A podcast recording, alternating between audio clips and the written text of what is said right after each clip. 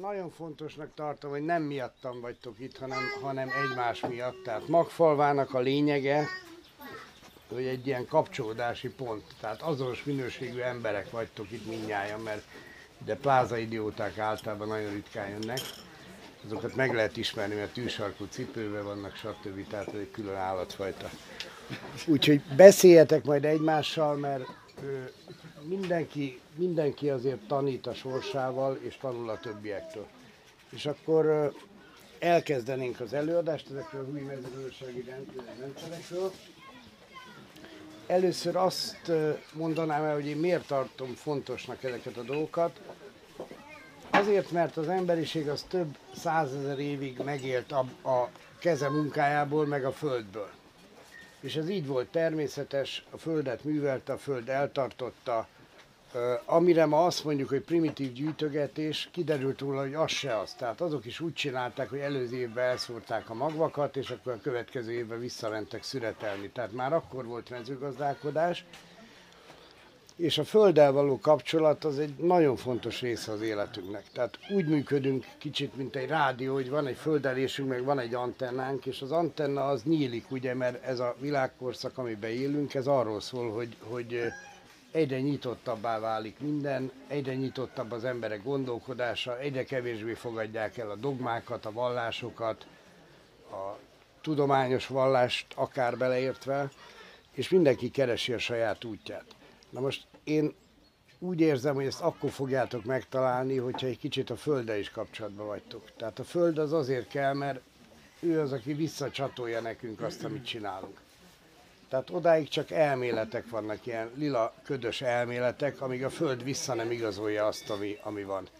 Fiam, szétültetlek ott hátul. Ott a másik gyógyítónk, a vigyorgó szakállas. Majd őt is keresétek.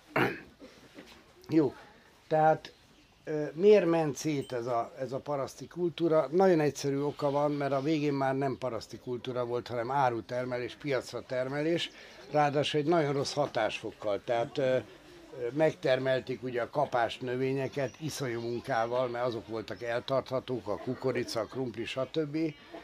Ehhez az kellett, hogy reggeltől estig kapáltak és ez már, ez már nem a paraszti kultúra volt. A paraszti kultúrának a lényege a sokszínűség. Tehát, hogy minden órában egy paraszt más csinált. Nem lehetett megunni. De az, hogy reggel belállsz egy sor kukoricába, és este kiállsz, tehát ezt tette tönkre a mezőgazdaságot, és ráadásul nagyon rossz hatásfokkal tudta a városi bóvlikra elcserélni. Tehát ahhoz, hogy egy mit tudom, Weissmanfried terménydaráot megvegyen, ahhoz egy fél éves termése kellett. Tehát így ment tönkre a megoldás az az, hogy újra tegyük színessé és vonzóvá ezt a kertészkedést. És e, itt szeretnék utalni József Attilára, ugye ő volt az utolsó nagy ilyen táltos költőnk, és gondoljatok bele ebbe a versébe, hogy kertész leszek, fát nevelek. Tehát nem paraszt leszek, nem mit tudom, mezőgazdász, kertész leszek, és a kertészek ugye azt várja az ember, virágot nevelnek, de nem, fát nevelek. Kellő nappal én is kelek. Tehát tehát rögtön megpróbálom fordítani, tehát a Kárpát-medencének az ősnövényzete nem azt jeppe, mint amit hiszünk, hanem az erdő. Mindenütt erdők voltak, és az erdőben voltak füves foltok, ahol, ahol legeltek a, a nagyállatok. Most annyi, hogy az ember az erdő rovására csinálta a sztyeppeket, pontosan nagyállattartással. Miért volt szükség a nagyállattartásra? Mert vonóerőre volt szükség. Mihez volt szükség vonóerőre? A szántáshoz. Tehát itt a szántás az egy elképesztően rossz konstrukció, nem is tudom, hogy jutott az embernek eszébe. Mindenesetre a jelenlegi nyomorunknak a, a zömét a szántásnak köszönhetjük. Tehát például a globális felmelegedés az egyértelműen szántástól van, nem a kipufogó gázoktól, erről majd beszélni fogunk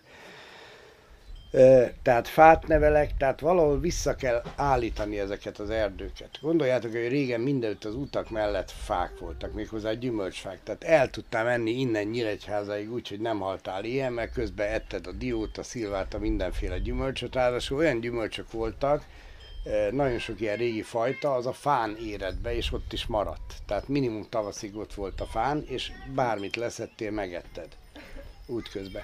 Na most a fa az ráadásul nagyon sok szenet tárol, és, és ezt a légkörből vonja ki. Tehát ha azt akarjuk, hogy lelassítsuk a globális felmelegedést, ahhoz is egy nagyon jó módszer lenne a faültetés. Tehát ezért van, hogy kertész leszek. A kertész ez egy sokszínű valami, az nem egy monokultúra, az mindent ültet. Fát nevelek, hát a fáról volt szó, hogy miért fontos. Kellő nappal én is kelek. Na most itt csináljuk a másik hülyeséget, hogy a természetnek van egy ritmusa, és minden élőlény a Földön erre a ritmusra szervezi rá az életét, kivéve az embert. Tehát az ember megteheti azt, hogy mit tudom én, kettőig Facebookozik, és utána 11-kor kell föl, és, és mit tudom én, vakarózik. Na most ezzel, hogy nem a természet ritmusába élünk, teljesen szét tudjuk verni az életünket és az egészségünket. Tehát csak gondoljatok arra, hogy a természet úgy működik, ugye, hogy nyáron tombolnak az energiák. Tehát nagyon sok energia érkezik a Földre. Ez azt jelentette régen, hogy mondjuk reggeltől estig, mit tudom én, kaszáltak, markot szedtek, arattak, stb. stb és pár órát aludtak, mert nyáron nincs szükség, tényleg ilyen 3-4 óra alvás elég lenne nyáron, tehát amennyit ténylegesen a, a nap is alszik. És télen viszont az a helyzet, hogy nagyon kevés az energia. Tehát télen sokkal többet kéne aludjunk, gyakorlatilag ilyen 10 órákat. Na most ehelyett ugye olyankor vannak az évvégi hajrák, a mit tudom, karácsony előtti shopping, a mit tudom, tehát teljesen felborult a ritmus, és ezt ugye valamilyen szinten mindenkinek kompenzálni kell, ezért télen vödör számra isszuk a kávét, nyáron meg marék számra eszük a nyugtatót. Az, azért, hogy, hogy, hogy kikerüljük a természet ritmusát, de ezt nem lehet kikerülni, mert belebetegszünk. Most ráadásul, hát nem tudom, hogy van-e köztetek pedagógus, annak most mondom a részvételmet, mert, mert ebbe az időszakban nem lehet a gyereket bent tartani. Tehát ugye a kosnak az időszaka van, ez a, ez a kirobbanó energiák, minden mennek ki, stb. Ilyenkor az osztályteremben begyűrni 30 gyereket, az a reménytelen kategória. Ez olyan, mint a BMW gyárba indexerelőnek lenni, szóval teljesen fölösleges.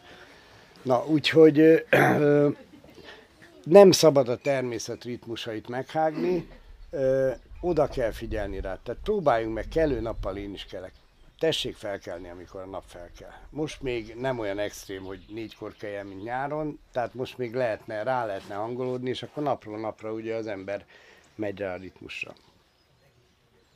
Nem törődök semmi mással, csak a beoltott virággal. Ugye?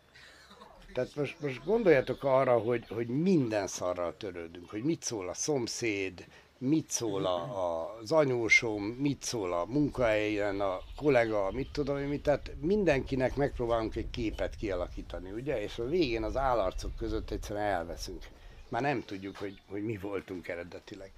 Tehát ha nem törődök semmi mással, csak a beoltott virággal, ez azt jelenti, hogy, hogy csak, csak a célomat, a feladatomat nézem, nem, nem foglalkozok mással hogy van tovább. Minden beoltott virágom kedvesem lesz virágáron. Na most ez körülbelül olyan, mint a kis hercegbe a, a róka. Ugye, hogyha megszedítetted a rókát, akkor onnantól a tiéd, de felelőssége is tartozol érte.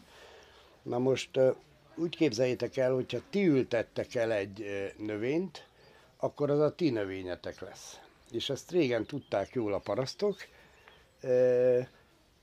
de hogyha elolvassátok az Anasztázia könyveket, ott is van egy ráutaló magatartás, hogy ugye 9 percig a szájába veszi a magot, és akkor utána ülteti el. Tehát 9 perc alatt az a mag az, az életnek indul, és átveszi a, a, a, a gazdájának a rezgését, és a gazdájának fog teremni, őt fogja gyógyítani, őt fogja építeni. Na most régen ezt egy kicsit egyszerűbben megoldotta a paraszt, mert egyszerűen köpködött a földre folyamatosan. Tehát biztos láttatok még ilyen régi táblákat, múzeumokban évek, hogy padlóra köpni tilos. Na most ez, ez, ez amikor ugye a parasz bekerült a városba, hát ott is köpködött, de hát ott már nem lehetett köpködni. Tehát ez is egy nagyon fontos szokás volt. Aztán amit minden állat megcsinál, és valahol a kulcsa az egésznek, hogy körbe pisili a teritoriumát. Tehát ezt úgy képzeljétek el, hogy ez egy, ez egy mágikus védelem, mai napig használható. Tehát majd jön egy srác, aki egy részét csinálja majd a körbevezetésnek, a mellettünk levő tanyán lakik. És hát el kellett menjen egy hosszabb időre, és ott hagyta a tanyáját, mindenféle védelem nélkül. És akkor mondtam neki, hogy hát figyelj Gabikám, itt van egy csomó szerszám, tényleg milliós tételek, ezért nem félted, azt mondja, nem körbepisírtem a tanyát. Szóval tényleg ezt például otthon lehet használni, vehettek ilyen kurva drága riasztókat, meg minden szentszor, de a legegyszerűbb, hogyha körbepisíred a birtokot, meg a legolcsóbb is. Mindig, mindig a legegyszerűbb megoldások működnek. Jó? Tehát minden állat körbe pisili a teritoriumát, van egy csodálatos könyv, ez a Ne féljünk a farkastól. Ha a kezetekbe jut, ezt mindenképpen olvassátok el. Ez egy biológus írta az alaszkai farkasok viselkedéséről, és ott is olyan volt, hogy hát kipróbálta is ezt a módszert, úgyhogy három termosz teával felszerelve körbe pisírta a birtokát, és látta, hogy jött a, tehát az egy ilyen farkas csapást keresztezett a birtok, és akkor látta, hogy jön a farkas, egyszer csak megérzi a szagát, hogy óriásit kerül, és úgy megy tovább. Mert még nem tudta ki az új gazda, hogy erősebb, mint ő, gyengébb, mint ő, stb. De ezt nagyon komolyan kell venni, hogy, hogy ugye ennek a, a, hogy is mondjam, a kaotikus egyház által átvett a határszentelés. Tehát ahol már nem pisísz, csak izé szentelt vízzel szórod a határ, de ez ugyanaz. Ugyanaz és minden állat körbe pisili a teritoriumás, és a közepére oda szarik. Ez is egy nagyon fontos dolog egyébként. Ez meg azért fontos, mert van egy olyan mechanizmus, egy automatizmus, hogy onnan tudja a Föld, hogy mi van veled, hogy visszajuttatod a vizeleted és a székleted a Földnek. A Föld az egy élőlény, de ahhoz, hogy tudja, hogy mit kell veled csinálni, ahhoz vissza kell juttasd a cikletet meg a vizeletet. És majd nézzetek utána, amit mondok, akkor szaporodott el a rák, hát először városon, meg akkor szaporodtak el a betegségek, amikor ebből a rendszerből kiléptünk. Tehát amikor már nem voltak budik, ugye, hanem megjelent a szennyvízhálózat, és 50 kilométerre odébb a Dunába került elő a szarod. És ez jelentette a végét. Na most ez a mechanizmus úgy működik, hogy például Erdélybe ilyen öreg gyógyítókkal sokat beszéltem. Tehát voltak ilyen, meg a mai napig vannak ilyen füves emberek, akik járják a falvakat, és, gyógynövényeket adnak a rászorulóknak. És ezek az emberek elmondták, hogy még mielőtt beér egy faluba, már látják, hogy mi a, mi a jellemző betegség a faluban, mert ott van a gyógynövénye, amelyik azt gyógyítja. Tehát a föld az, az korrigálná, tehát figyeljetek, ti is minden egyes sejteteket ellátjátok. Véditek, óvjátok, tápláljátok, gyógyítjátok. Hát a, mi a Földnek vagyunk egy sejtje, amíg nem csatlakozunk ki belőle. Tehát amíg ezt a mechanizmust csináljuk, és ezért mondom mindenkinek, hogy legyen egy kerti budit. És tök egyszerűen megcsináltuk, el, megmond, megmutatom a legegyszerűbb megoldást, aztán megmutatom a luxus megoldást. Ami nálunk van, az a legegyszerűbb megoldás, az egyszerűen egy vödör van egy ilyen deszka kaludába, és a tetején van egy luk. Tehát ugyanúgy néz ki, mint egy WC, csak annyi az egész, hogy ebbe a vödörbe hullik, avarra, vagy fűrészporra, vagy bármilyen cellulóz tartalmú anyagra, ide hullik a vizelt székre.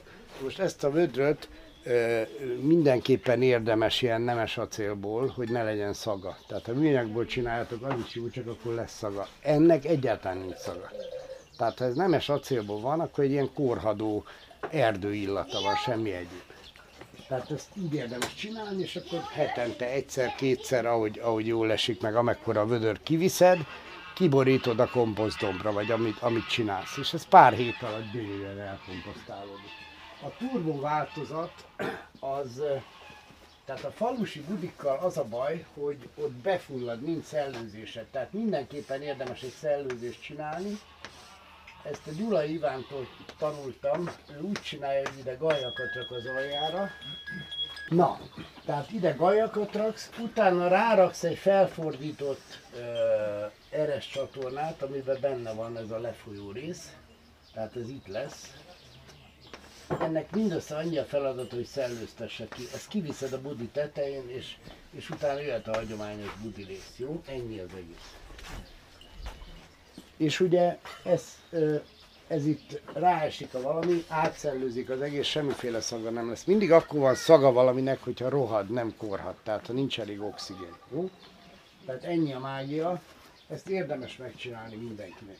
És a legegyszerűbb és legegészségesebb, akkor már az egyszerűségnél tartunk, amit minden állat megcsinál, hogy van egy gödör, és utána bekaparja. Tehát ez meg azért érdemes csinálni, mert hát ha nagyon kényelmesre akarod, akkor csinálsz egy ilyen kapaszkodó botot. De ezt azért érdemes csinálni, mert egyrészt senkinek nem működnek rendesen a lábizmai, mert nem googolunk. Tehát a googolás az egy alap mozgásforma, és nem csináljuk. Egyáltalán nem csináljuk. Tehát régen googolva beszélgettek az emberek, googolva szartak, mindent googolva csináltak, most meg egyáltalán nem googolunk. És emiatt van például a csípő kopás. Tehát ezeket nagyon érdemes, ha valaki érzi, hogy a csípője nincs rendben, az googolgasson sokat, hogy meglátod, hogy a legtöbb ember le se tud rendesen googolni. Egyszerűen teljesen elsorvadtak azok az izmai, és az inai azok be vannak rövidülve. Jó? Ez még egy miatt fontos, hogyha googolsz, akkor ugye nyomod a beleidet. Úgyhogy mindent ki tudsz adni magadból, nem csak a tetejéről valamennyit kilöttyintesz a többi belédről, hanem, hanem rendesen működik. Most kicsit eltértünk a József Attila. Tehát ezt csak azért mondom, mert nagyon-nagyon fontos a visszajelzés. A visszajelzés, a földelés. Tehát nem véletlenül nem a világűrbe lebegünk. Tehát a földbolygóhoz vagyunk kapcsolódva, mint egy gyermeke. Úgyhogy ezt a kapcsolatot ezt semmiképpen nem szabad elvágni. Tehát ez a minden beoltott virágom kedvesem lesz virágáron. Tehát ha te e, ültetsz, oltasz, szeretettel gondozol egy, egy növényt, egy élőlényt, az a tied lesz valamilyen formában. Tehát te táplálod őt, ő táplál téged, mert minden ilyen kölcsönösségi viszonyban működik. Hát ez volt régen az állatokkal is, tehát nem ez a nagy üzemézé volt, hogy, hogy ember hozzá se nyúl meg. Azt mondta régen a paraszt, hogy addig tarts egy állatot, amíg meg tudod nevezni. Érted? Tehát amíg minden állatnak külön neve van. Ha nem, akkor, akkor az már számosság, az már nem minőség, hanem mennyiség lesz. Úgyhogy erre is figyeljetek oda, aki állatot tart, hogy, hogy igen, valamilyen szinten ö, ott is tudni kell, külön kell őket szeretgetni. És ha ezt megteszed, akkor, akkor jogod van elkérni az állatnak az életét. Tehát úgy, mint ahogy régen. Tehát nem az a lényeg, hogy most saktervágás, vagy ilyen vágás, vagy kivéreztetni. A lényeg az, hogy, hogy mint az Avatárban valaki látta azt a filmet, ugye akkor vált felnőtté, vagy akkor fogadták be, amikor, amikor tudott szépen ölni. Ez is egy tudomány. Tehát most úgy nagyon félünk a haláltól, meg az elmúlástól, meg minden. Ez, a, ez, a, ez egy természetben élő embernek a, a, az életének a része. Az, hogy ölnie kell, lehet, hogy őt is megölik, vagy így is úgy is meghal. Na, tehát erre is oda kell figyelni. Tehát a, minden beoltott virágom kedvesem lesz virágáron, tehát gyakorlatilag amit én a természetbe beavatkozok, azok visszaadnak rám. Ez is visszaad, amit most csinálunk, hogy mind, mindent ölünk. Mindent ölünk. Minden egyes mozdulatunkkal ölünk csak nem abban a minőségben. Tehát amikor gondoljátok, hogy ma egy, egy csirke leéli az életét egy A4-es papírlapon. Tehát akkora területe van, amennyi egy A4-es papírlapír. Levágják a csőrét, meg a, a, a karmát, hogy ne kavarják szét egymást, mert ugye megpróbálnák vissza ö, szorítani, vissza ö, ö, tehát mint a patkány kísérlet, ugye ismeritek, hogy elkezdenek patkányokat rakni egy kertrezbe, és egy bizonyos kritikus szám fölött egyszerűen egymásnak estek, és addig gyilkolásszák egymást, amíg, amíg vissza nem szorul a populáció egy normális szám alá. Egyébként ez az emberekkel a városban, szóval minden. Jó. Tehát, igen, kedvesem, igen. Tehát nem törődök semmi mással, csak a beoltott világgal.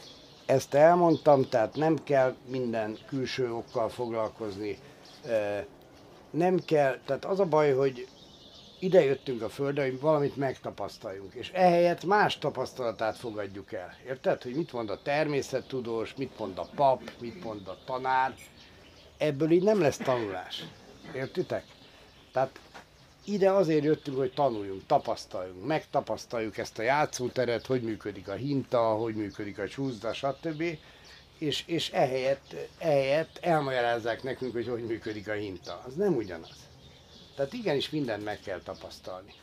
És ezért nem baj az, hogyha az ember kap egy pár pofást az életbe, és nem kell, nem kell szégyelni. Pont erről szól a tékozó fiúnak a példabeszéde, ugye, hogy elindul az atyától, az atyai háztól, mindenit eltékozolja. Eljut a disztók vájújáig, és akkor ott a moslékból enne, és még onnan is elzavarják, ugye? Mindenkinek az életében többször is előfordul ez a szituáció. És akkor ott jut eszébe, hogy van egy szülői házam, és elindul felfele, és elkezd kapaszkodni, elkezd változni, mert a kulcs az a változás. Majd a, a gyógyítás, délutáni gyógyító előadásban erről fogunk beszélni, hogy, hogy van egy-két egyszerű kulcs, és mindenki meg tud mindenből gyógyulni. Tehát ez, ez nagyon fontos ez a, ez a tékozó fiú példabeszéde, mert igenis mindenki a végén, ja igen, és hát ugye a végén ö, visszajut az atyai házba, és az atya jobbjára ülteti, és akkor kérdi a, kérdi a nem tékozó fiú, hogy hát figyelj, én itt könyörgök a haverokkal évek óta, hogy vágj egy birkát, nem vagy hajlandó rá neki, meg ökröt sütsz, ez hogy van? Hát azért, mert ő már visszatalált. Tehát sokkal, sokkal jobb az, ha az ember élete egy kicsit, hogy is mondjam, pörgős, meg, meg csattognak a pofonok, mint a gubbaszt valaki egész életében. Akkor minek jöttél le? Akkor fölöslegesen elpazarolta egy bőrkabátot, hogy elvetted más elő. No? Ö, hogy van tovább a vers? Hol tartottam? Kikérdezés. Igen, hogy van tovább? Nem, az már volt. Magamat is elültetem. Köszönöm, nagyon fontos. Nagyon fontos. Nem ér engem veszedelem, magamat is elültetem. Hogy tudom magamat elültetni?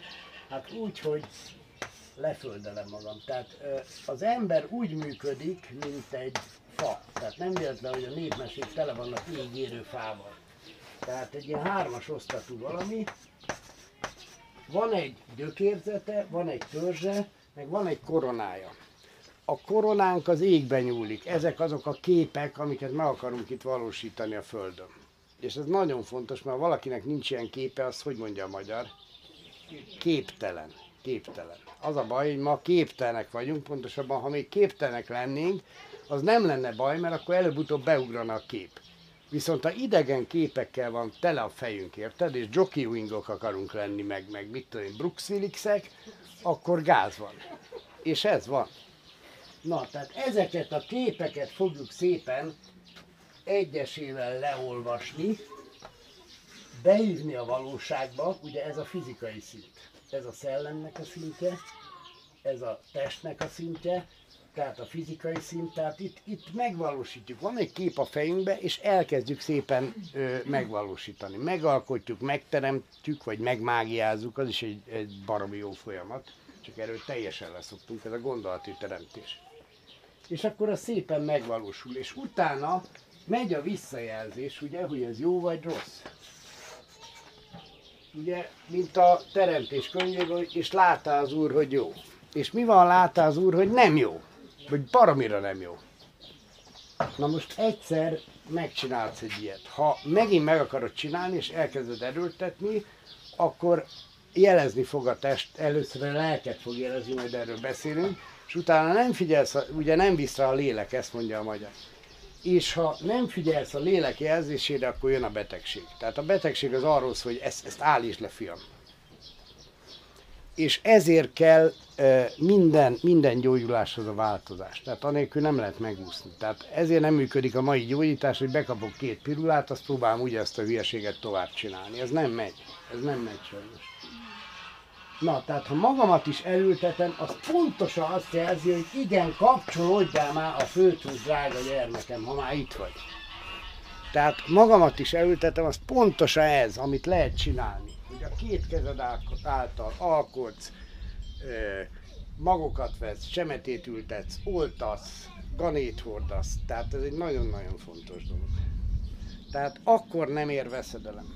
Na most miért, miért van ez? Egyrészt azért, mert ne, nem lehet mozgás nélkül mezőgazdaságot csinálni. Tehát ez a joystickos ülök egy John Deere-be, azt vakarózom, ez megy egy darabig, de ez nem mezőgazdaság, tehát ez, ez semmi. Ez egy árutermelés, piaci árutermelés, de annak megfelelően mindent úgy érszarért tud csak eladni. Tehát azért gondoljátok már, hogy 40 forint egy kiló búza, igen ám, de egy kiló tüzelő is annyi. Tehát tüzelő árba adod el a búzát. Ma ezt csinálja a paraszt. Tehát mindig két út van az ember előtt, ezt helyezzétek meg, mert ez, a, ez az életben nagyon sokszor előkerül ez a probléma. Van a kínai út, hogy ugyanazt a szart csináld, mint a többi ember, csak olcsóbban. És van a te utad, hogy csináld azt, amit te tudsz csinálni. Tehát ez egy nagyon fontos dolog, hogy, hogy a lelkesedés, tehát ez bennünk a benzin. Ha a lelkesedés kifogy, megállsz. Tehát jönnek a betegségek, aztán jön a game over. A lelkesedés az, ami az emberben a benzin. Tehát ami fenntartja, ami működteti. És a lelkesedés az, az arról szól, hogy, hogy megy egy folyamatos energia áramlás benned. Lelkesedsz, a lelked repes, örül.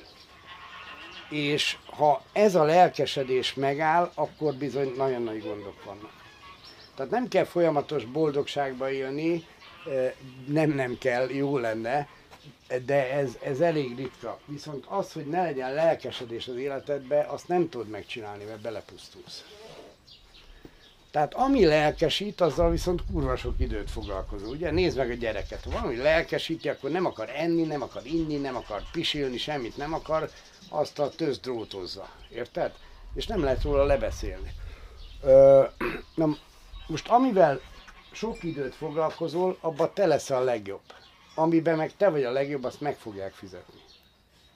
Ilyen egyszerű az élet. Tehát mindenki, ezt azért mondom, mert mindenki abból megélne, ami lelkesít. Semmi akadálya nincsen. Egy akadály van a falak a fejbe. Hogy hát én nem, én munkahely nélkül nem tudok megélni. Meg ha a főnök nem mondja meg, hogy mit csináljak, hát én mit csináljak, ugye? Na, tehát, tehát ez a magamat is elültetem, ez, ez a földelés, de ilyen szinten kéne leföldelni magunkat, hogy, hogy találjuk meg azt is, hogy mi lelkesít, hogy mi az, ami, ami örömforrás az életünkben. Tehát találjuk meg a vizet, találjuk meg a fényt, mindent találjuk. Hogy van tovább? Ha már, igen, és itt van a lényeg, hogy ha már elpusztul a világ, legyen a síromon virág. Tehát teljesen mindegy, hogy mi lesz ezzel a földdel. Egyébként a föld az nagy valószínűséggel meg fogja magát gyújtani, hogy velünk vagy nélkülünk, az tulajdonképpen egy részletkérdés. De van egy nagyon fontos magyar népdal, hogy megértsétek ezt, hogy miért nőjön a síromon virág. Ez az ember életéről szól, és ilyen szakaszai vannak három piros kendőt veszek, ha felveszem piros leszek, piros leszek, mint a rózsa, rámillik a babám csúkja.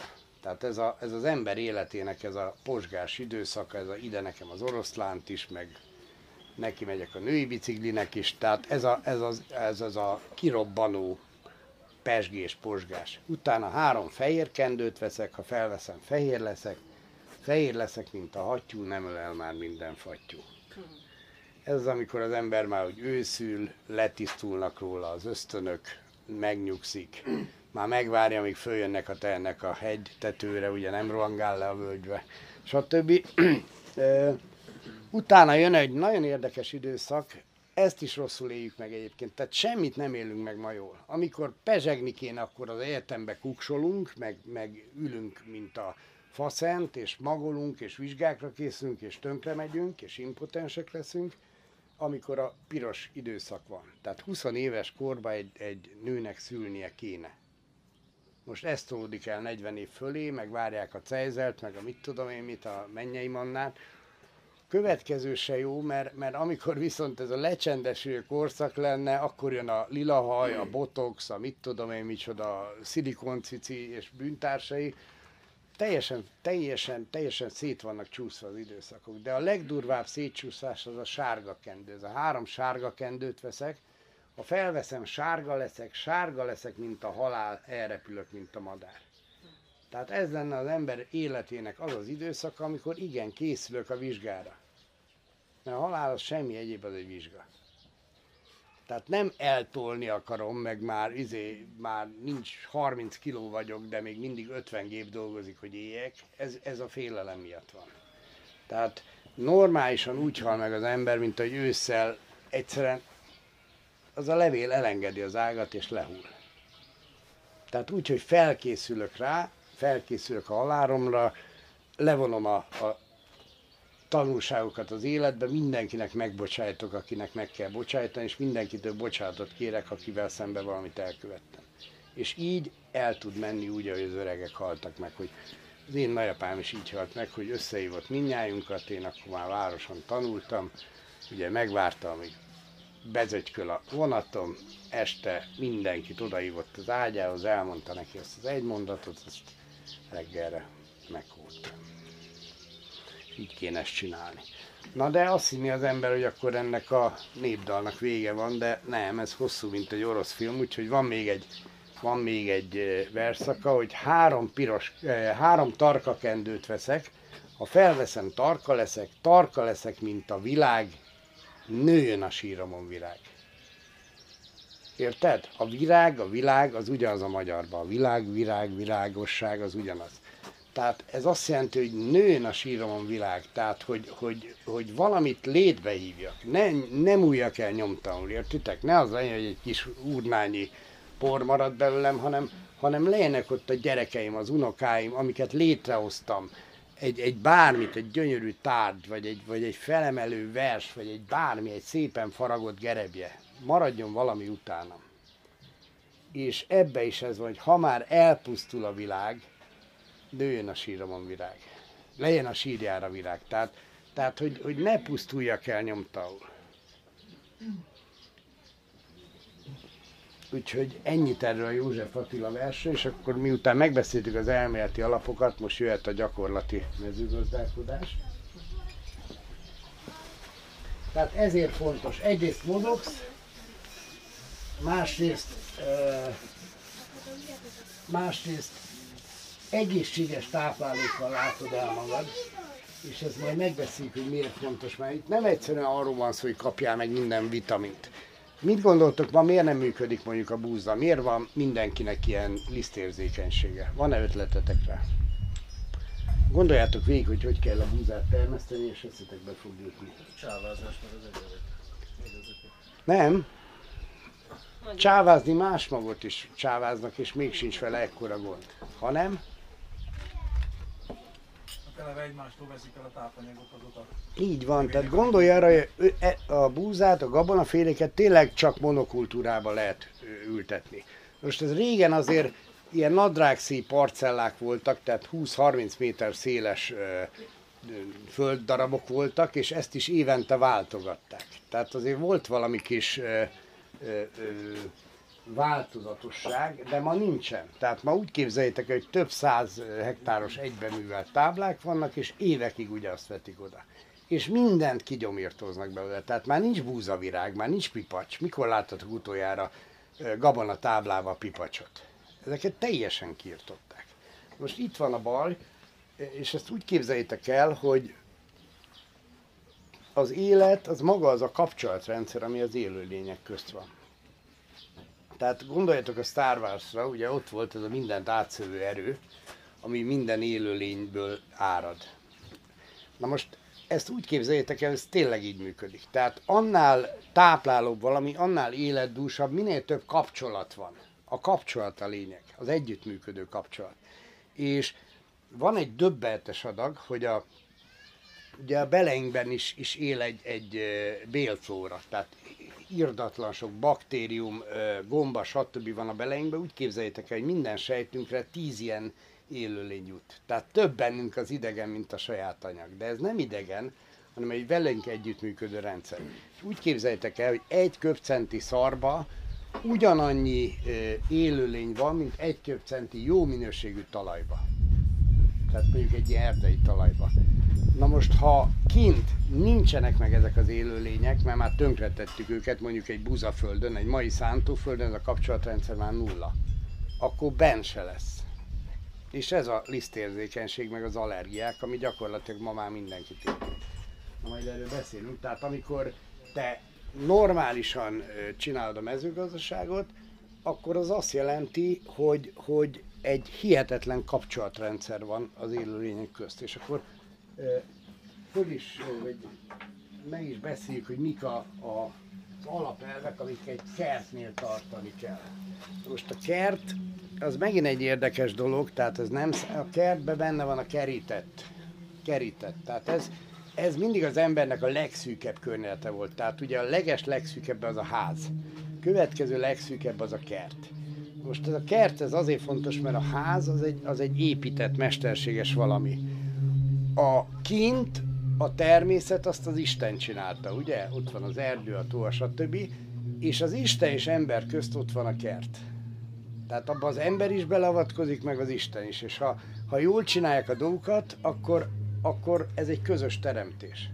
És ezért van egy paradicsom kert, ezért van, hogy az em, a kert az embernek, meg az Istennek a találkozási helye. És ezért szent. És tényleg döbbentes, mert a, a Vasalbert könyvekben is van, hogy mit tudom én, elviszik a kastélyból, a, már nem tudom, a románok vagy az oroszok, elviszik a, a festményeket, a bútorokat, az öreg nem szól semmit, ugye. Elviszik a lovakat, teheneket, szekereket, öreg nem szól semmit, de amikor elkezdik a fát, fákat kivágni, akkor az öreg puskát fog, és így lövik agyon. Tehát annyira fontos a kert, és, és ez ma nincs meg. És azért ösztönös, ez még, ez még a Kádár rendszerben is mindenki kapirgászott a kis kertjébe. Ez, ez, ez mára valahogy itt, itt teljesen megszűnt. Na, tehát ezért fontos a kert, és akkor nézzük meg a kertnek a, az alapelveit. Ez az életnek az alapelveit sorolom, tehát ez mindenre érvényes. Az első az a biodiverzitás, nem, a biotömeg. Biotömeg az azt jelenti, hogy azon az adott területen minél több élőlény legyen, mindjárt kisüt a nap. Minél több élőlény legyen. Tehát ez azt jelenti, hogy már bukik ez a mai mezőgazdaság ugye ezzel a 10 centis nemesített búzával, mert most nézd meg, nézd meg ezt az erdőt. Tehát ebben milyen biotömeg van. Hány tonna fa van, hány tonna cserje, hány tonna bokor, pedig ez egy rontott akácerdő. Most egy, egy, ö, egy föld azt szereti a legjobban, hogyha nagyon sok, nagyon nagy tömegű élőlény van rajta. Tehát nyilván, hogy valamilyen módon ugye megint az erdők kerülnek elő. De az erdőkből lehet olyat is csinálni, amik úgynevezett ehető erdők, majd erről beszélünk. A második ilyen az a biodiverzitás, vagy sokszínűség. sokszínűség. Ez azt jelenti, hogy minél többféle élőlény éljen azon a területen. Tehát ez azt jelenti, hogy ne monokultúra legyen. Tehát, hogyha monokultúrát csinál a hülye ember, akkor a természet azonnal próbál korrigálni, tehát elkezd gyomosítani minél durvább a monokultúra, annál durvábban próbálja helyre rakni az emberi hülyeséget, annál nagyobb lesz a gyomnyomás. Na most régen a parasztok nagyon sok olyan rendszert használtak, ahol volt biodiverzitás. Például van ez a tök, bab, kukorica, ezt gondolom hallottátok, ismeritek. Ez arról szólt, hogy ha ezt a három növényt egyszerre ülteted, akkor egy adott területről majdnem annyi jön le, mint hogyha külön egy hektár kukoricát, külön egy hektár babot, külön egy hektár tököt ültetni. Tehát háromszoros haszonvét van. És ezt meg lehet mindennel csinálni. Aztán csináltak olyat is, hogy gabona közé mondjuk valami pillangost ültettek, mondjuk lucernát, vagy valamilyen herét, és ugye levágták a gabonát, és akkor nem tarló maradt utána, meg felszántott izé, hanem, hanem kirobbant utána lucerna az élet. Tehát folyamatosan a föld az be volt vetve. Egyébként ez ma egy gyalázat, amit csinál az EU zöldítés címszóval. Tehát ezt úgy képzeljétek el, ma arról szól a zöldítés, hogy van mondjuk egy hektárod, annak mondjuk a felét meghagyod e, csóréra. Érted? Tehát a zöldítés az pont a barnítás. Tehát gondolod, hogy ezt, á, ezt egy, egy évben ötször föl kell tárcsázni, tehát ugye gyomér, nem maradhat gyom, mert azért rögtön büntet az EU a parlagfűére, mit tudom én miért. Úgyhogy gondold el, hogy itt állnak csupaszon a földek. És hordja, egész évben hordja a port, a földet hordja el a szél. Tehát pontosan ez a baj a mai világgal, ez volt egy, remélem, hogy él még az öreg, egy Agolcs József nevezetű erdész, neki volt egy nagyon-nagyon fontos mondása, és ezt jelzétek meg egy életre, hogy világnak nem az a baj, hogy valamit rosszul csinálunk, hanem az a baj, hogy rosszat csinálunk.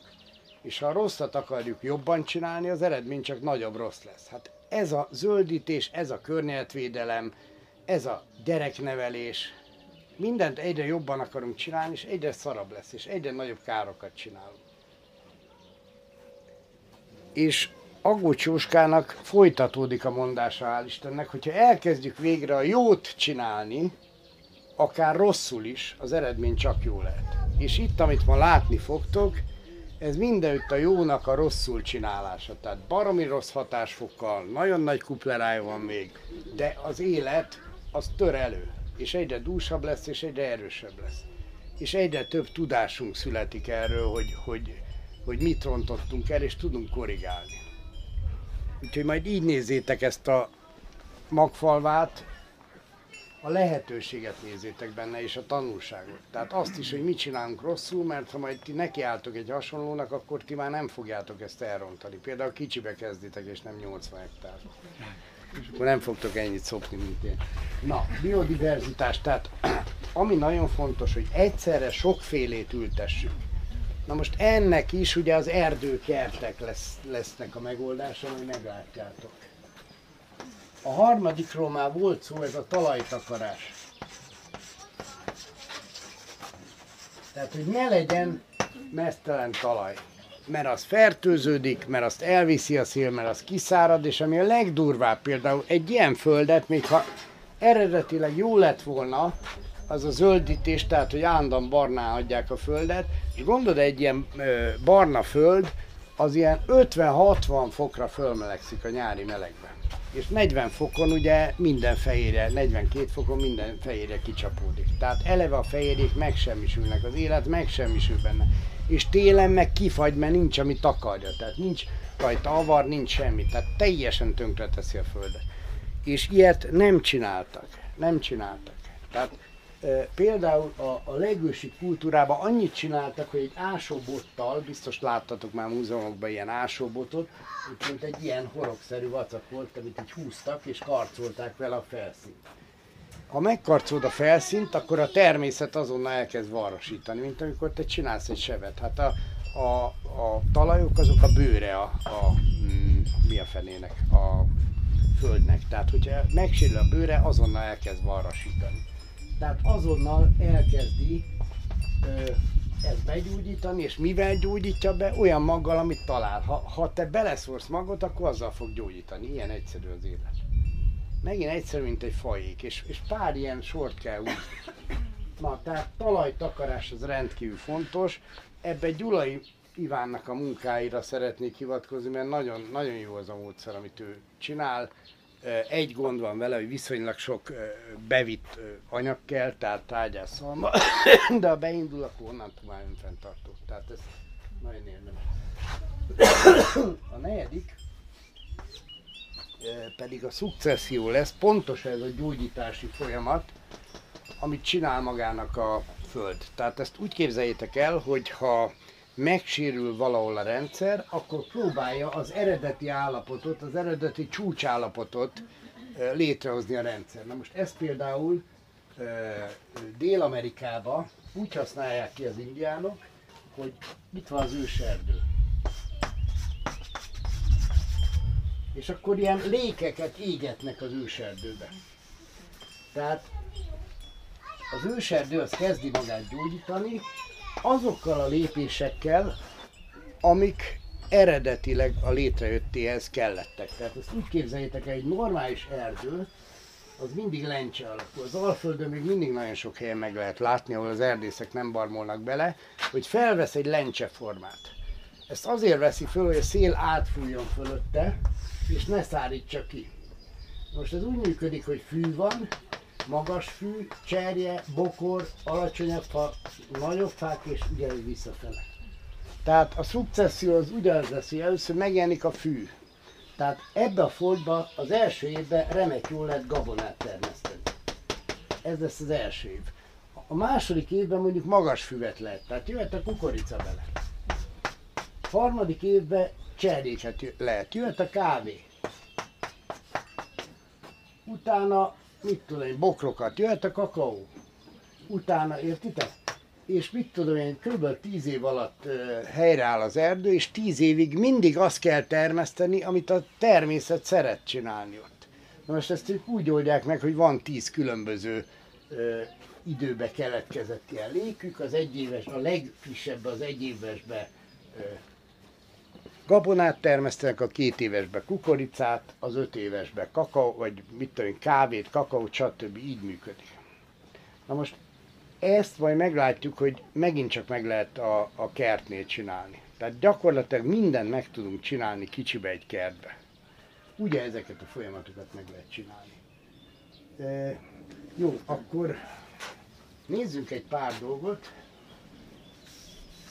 Mi az, amit otthon meg tudunk csinálni egy balkonládában? Hm? Tehát itt van egy balkonláda, mit ültetnél bele? Mi? Miért? Miért azt? Jó, mondjátok, hogy itt van már, beletettük a földet, mi kerüljön bele? Paradicsom,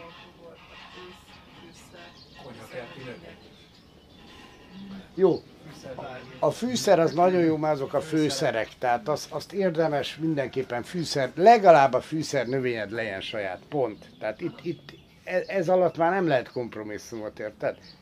Jó, én azt javaslom, hogy ezt az Anasztázia módszert próbáljátok ki. Tehát nem kell izé, két zacskónyi ízét berakni a pofazacskóba, de, de egy-egy magot minden egyes növényből.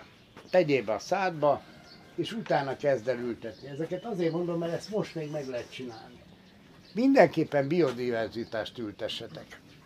Gyula Iván mondja, és ebben teljesen igaza, hogy nem kell ezzel foglalkozni, mi jön mi mellé, meg ezért keverd össze az egészet a francba, azt majd a természet kiválogatja. Hát ne, ne te molyolj már minden szarra, ne bonyolítsuk az életünket. Ismerjétek azt a viccet, hogy a cigány kifogja az aranyhalat. Akkor lehet három kívánságát, mi legyen az első kívánságot? Hát egy palota színarányból, ott terem a színarany palota, második kívánság, hát egy hatlovas hintó színarányból, ott terem a hatlovas hintó, harmadik kívánság cigány, hát egy kecskebéka. Minek neked kecskebéka? Hát ne nekem kelljen már mondani, tehát, tehát nem, baj a, nem baj a lustaság. Ebbe, ebbe a fajta kertészkedésbe pedig pláne nem baj. Mert ha a szorgalom hülyeséggel párosul, az a legnagyobb baj a világban. Az a legnagyobb baj mindig. Jó? Tehát fogod, összekeversz minden magot egy valami kis csészébe, és szépen elszórod. És ezek elkezdenek nőni, és minden a helyén lesz. Minden a helyére kerül, ami nem a helyén van, az, az el fog satnyulni, elpusztul, vagy ki se kell. Jó? Tehát ezeket, ha nagyobb a le- balkonláda, ja igen, és hát ezek között azért nyilván lesznek, amik magasabbak, stb. Elfelejtettem az ötödik pontot fölírni, az az emeletek. Az emeleteket úgy képzeld el, hogy minden rendszerben legalább három emelet kell. Tehát legalább három szint. Tehát mondjuk egy erdőbe kell a rajnövényzet, kell a bokorszint, meg kell a fáknak a szintje. De hogyha megnézed ezt a kukorica babtök, ott is három szint van. Tehát ez a minimum. Tehát ez alatt nem működik rendszer. Miért? Azért, mert nagyjából olyan mély a gyökere egy növénynek, amilyen magas a, a növény. Tehát gondold el, hogy ezek a fák mondjuk fölhúzzák 30 méterről a vizet. És átadják a bokroknak, amiknek sekélyebb a, a gyökérzete. Amik átadják az ajnövényzetnek. Értitek? Tehát nagyon fontos, ez a legalább három szint. Ez alatt ne ültes semmit. Na most, ha, ha csak úgy találomra veszel a Tesco-ba 10 csomag magot, abban biztos, hogy lesz olyan, ami magas, lesz olyan, ami alacsony, tehát nem kell túl, túl spirázni a dolgokat. Tehát ez a létező legegyszerűbb biodiverzitás, és akkor lesz belőle egy ilyen gyönyörű valami. Na most az öntözés, az nyilván, meg kell próbálni esővízzel öntözni. Tehát aki kertészkedik, az tudja nagyon jó, hogy ahhoz, hogy egy, é, é, ahhoz, hogy egy növényt életbe tartsál, ahhoz elég a, elég a csapvíz. De ahhoz, hogy ez a növény az fejlődjön, az nem elég. Tehát most meg fogjátok látni, hál' Istennek leesett egy ilyen 1-2 mm csapadék, ez annyit jelent, hogy arasznyi hajtásokat fog húzni a növényzet. Mert ennyire fontos a csapadékvíz. És akkor gondolod el, a növénynek ennyire fontos, az állatnak, mert ugye az állat az, amit talál pocsolyát, nem iszik mást, mint csapadékvizet, és akkor nekünk nem. Mi meg isszuk a mélységi vizeket két kilométerről. Ásványvíz, hogy ez egészséges, mert tele van ásvány. Csak az a baj, nem tudod fölvenni belőle. Az először a vesét szépen desztillált vizet csinál belőle, majd újra sózza a növényekből. Tehát esővizet próbáljátok meg fogni, esővizet és azt inni. Ez nagyon fontos. És nagyon egyszerű elrakni, ugye ezt már sokszor elmondtam, barlangi körülményeket kell csinálni, tehát ahogy a természet tárolja, azt kell másolni. Tehát leraksz egy többös tartályt a lefolyóhoz, egy ilyen rácsos izé szar tartály, biztos látszatok már ilyen napfalva tele van vele, akkor ebbe belefolyik a víz, ide raksz az aljára egy kis mészkőzuzalékot, és az egészet betemeted legalább egy 40-50 cm mélyre, hogy ne kapjon fényt, egyenletes legyen a, a hő lent, és akkor úgy az van, mint egy barlangban mészkő, egyenletes hő, és nincs fény. És innen egy ilyen sima kis pumpával lehet kapni egy ilyen, mit tudom, 2000 forintos egy ilyen cső, van rajta egy ilyen kis kifolyó, van egy ilyen, amit ráncigálni kell, egy ilyen lábszeletes pumpa, és két-három húzásra felhúzol egy vödör vizet. Tehát ennyit érjen már meg az egészséget. Jó? Tehát ezek a, ezek a legegyszerűbb tételek, és akkor hogy lehetne megcsinálni egy kertet úgy? Na, tehát örököltünk, nyertünk a lottón, kaptuk 50 évre, mit csináljunk vele? Azon kívül, hogy adjuk el, mert ugye a városinak rögtön az első, hogy mennyit nyerek rajta. Na, mit csináljunk vele? Tippeket kérek. Ö, Szerintem először kerítsük körbe. Először kerítsük körbe, mert a kerítés, a kert, kert az a kerítésből. Tehát a legfontosabb része, hogy kijelölöm a határait. Most ezt érdemes, most ha itt mennétek az erdőbe, itt nagyon sok tanya volt, itt 70 darab tanya volt ebbe a völgybe. 70 darab harcvölgy, ugye ezek voltak a harcvölgyi tanyák, volt egy majorság és egy csomó tanya. Na most a mai napig arról találjátok meg őket, hogy ilyen Krisztus tövis fákkal volt régen körülvéve. Tehát ugye ezek ilyen szúrós védelem, tehát mindenképpen zöld kerítést csinálunk, tehát nem városiak vagyunk, hogy építünk egy három méteres kőkerítést, kovácsolt vas kapuval, hogy minél, minél inkább szimbolizálja a státuszunkat, hanem zöld kerítés. Tehát például ott láttok puszta szírt. Ezek eb- ebbe a kis kalodában van a puszta szír. Puszta szírről annyit kell tudni, hogy egy hihetetlenül szívós növény. Tehát amit már más nem bír ki, azt a puszta szíl kibírja. Tehát e, e, ugye turkesztáni puszta szíl, tehát sokkal rosszabb körülmények közül jött, és itt, itt nagyon jól érzi magát ebben a félsivatagban, amit gyártottuk. Mongóliába hoztuk. Mongólia. Jó. Tehát a Góbiba él csak. Gobbi. Na elég az hozzá, hogy akkor a mongóliai turkesztáni szílről van szó. Tehát ami a lényeg ennek az egésznek, hogy egy nagyon jó metszhető növény, tehát ha nem akarod nagyon fölengedni a kerítést, akkor is jó. Ha azt akarod, hogy ez védjen embertől, állattól, tehát hogy ne legeljék le az őzek, stb., akkor ez a Gledicia, vagy Krisztus tövis, ez egy nagyon jól használható növény, biztos ismert, ekkora tövisei vannak, és át nem megy rajta se ember, se állat, tehát ezekkel kéne körbe keríteni. Na, a következő, az pedig a erdősávoknak a létrehozása, tehát ehető erdőket akarunk csinálni, Mondjuk tegyük föl, hogy erre van dél. Nagyon fontos, hogy észak-déli irányba kell telepíteni a, az erdőket, ez egyszer a benapozás miatt. Tehát akkor elkezdem így csinálni a sávokat. Na most ez látszólag ugye ez, ez egy gusztustalan dolog, mert rasterbe telepítem, stb. De gondoljatok a következőre. Egyrészt az elején nem baj, ha, nem baj, ha van géped. Tehát figyeljetek, azért nehéz játék, én is nagyon sokat gondolkoztam rajta, de mondjuk 80 hektárt nem lehet kézzel ö, megművelni. A másik pedig az, hogy amit az ember géppel ront el, az géppel a legegyszerűbb helyreállítani. Tehát ide érdemes mulcsávokat csinálni. Mi ez a mulcs? Ugye Gyula Ivánnak nagyon jó előadásai vannak róla. Az a lényege, hogy a legkönnyebben beszerezhető és legjobb mulcsanyag az az úgynevezett 24 órás trágya.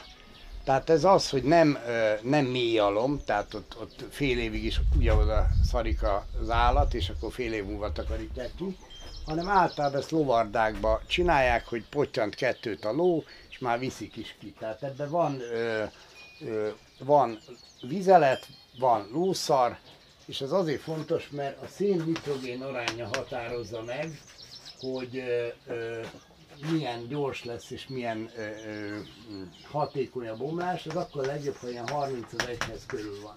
Tehát 30 szénatomra jut egy nitrogénatom.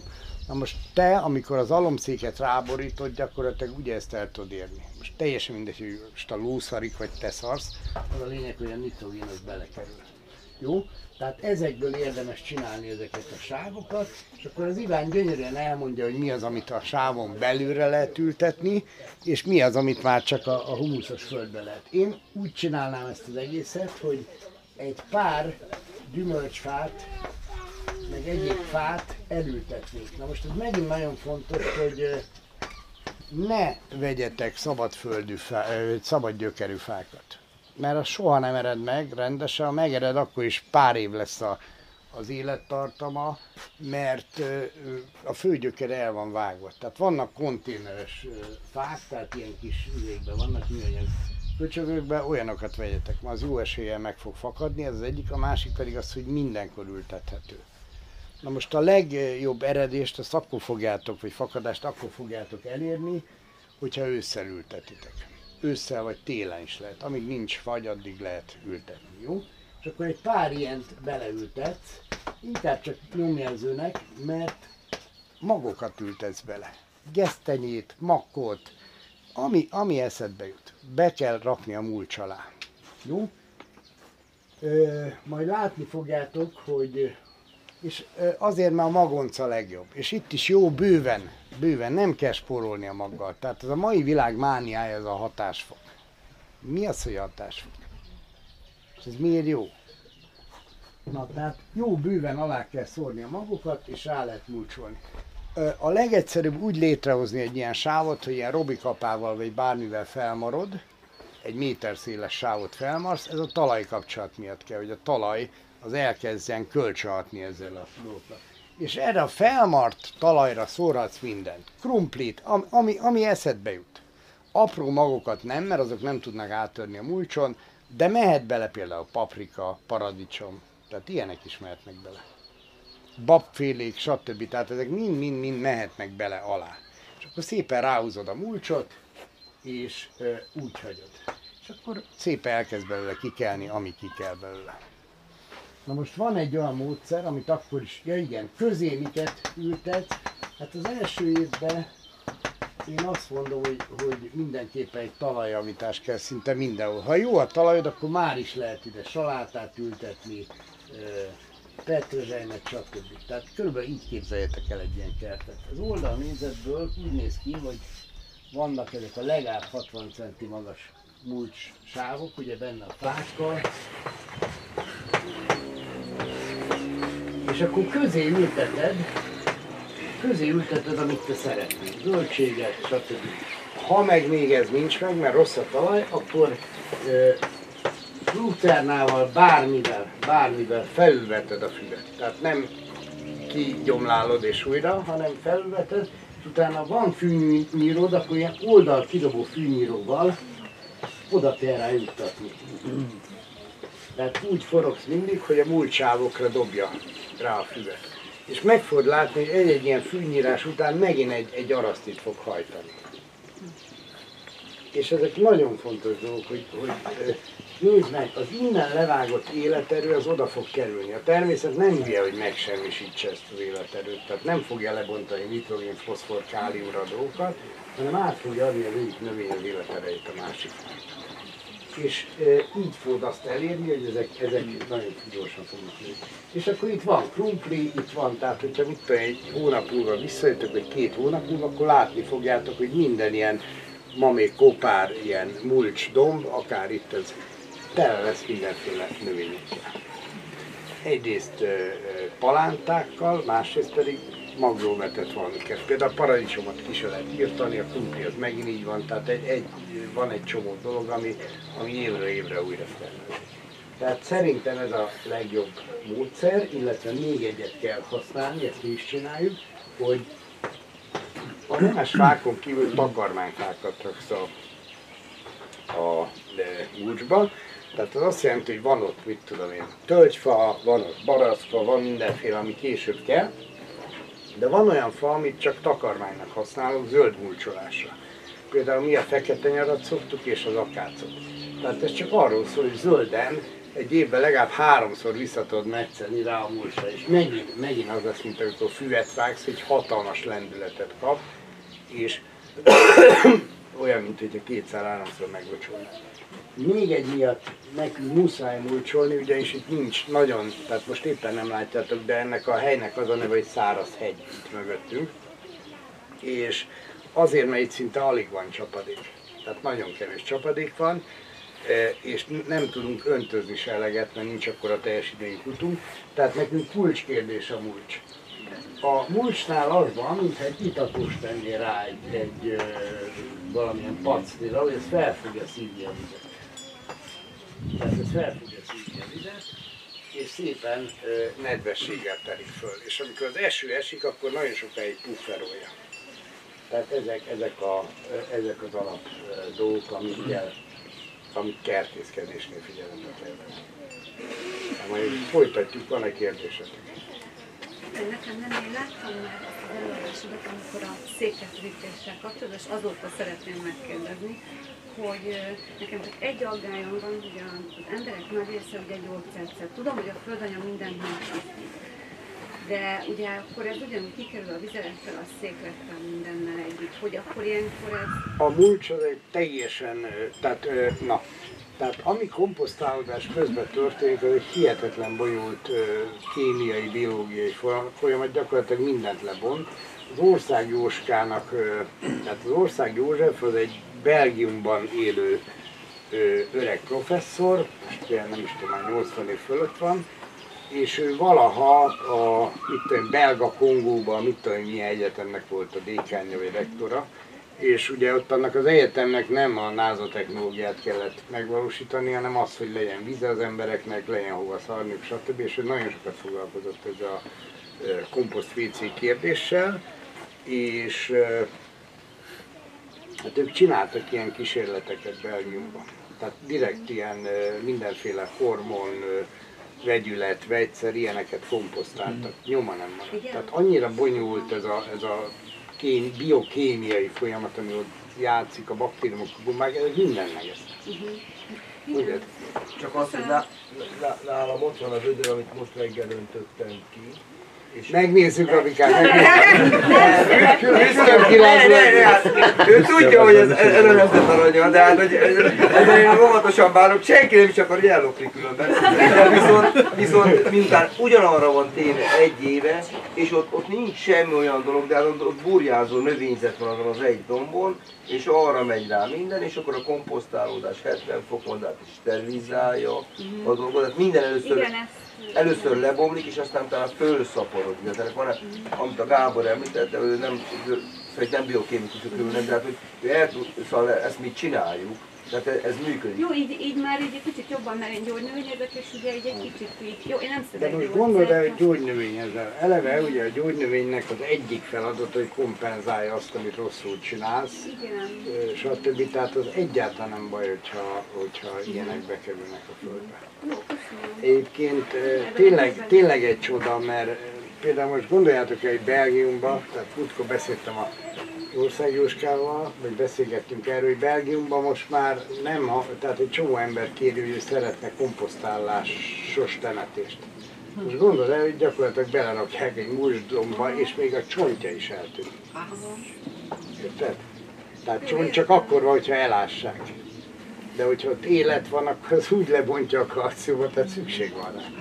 És gondold el, hogy, hogy életből jössz, és életben mész. Tehát ennél szebb dolgot, mint hogy én, én nagyon biztos, hogy nem fogják engedni a hatóságok, de, de elhívok egy komposztomba, befúrom, mondom, azt találják. Mint, mint az eszkimó, aki kívül a jégre. Nem olvasod véletlen az könyvet? Nem. Nagyon-nagyon jó, pont erről van szó, amit te most itt elmondod. Ezeket majd adjuk át egymásnak, ezeket annyi fontos könyv. Most például megjelent, én kaptam egy olyan könyvet, a Volár Feri az elmenekült gyógyítani gondolom. Feritől kaptam, hogy hogy beszélget egy erdő. Igen, a Tehát döbbenetes, és erre mostanában kezdenek rájönni. élete, ez a címe, Fák titkos Igen, élete. igen, igen, igen. És És van már az állatok titkos élete, és van egy harmadik a természet. Lassan már az ember titkos életét Erre lenne a legnagyobb szükség. Arra lenne a legnagyobb szükség. Igen. De egyébként csodálatos, hát gondoljátok el, hogy, hogy mennyire nagy pofája volt a tudománynak, hogy már mindent tudunk, és lassan kiderül, hogy semmit nem tudunk. Igen, Mikrokondriumban, nem spórákból.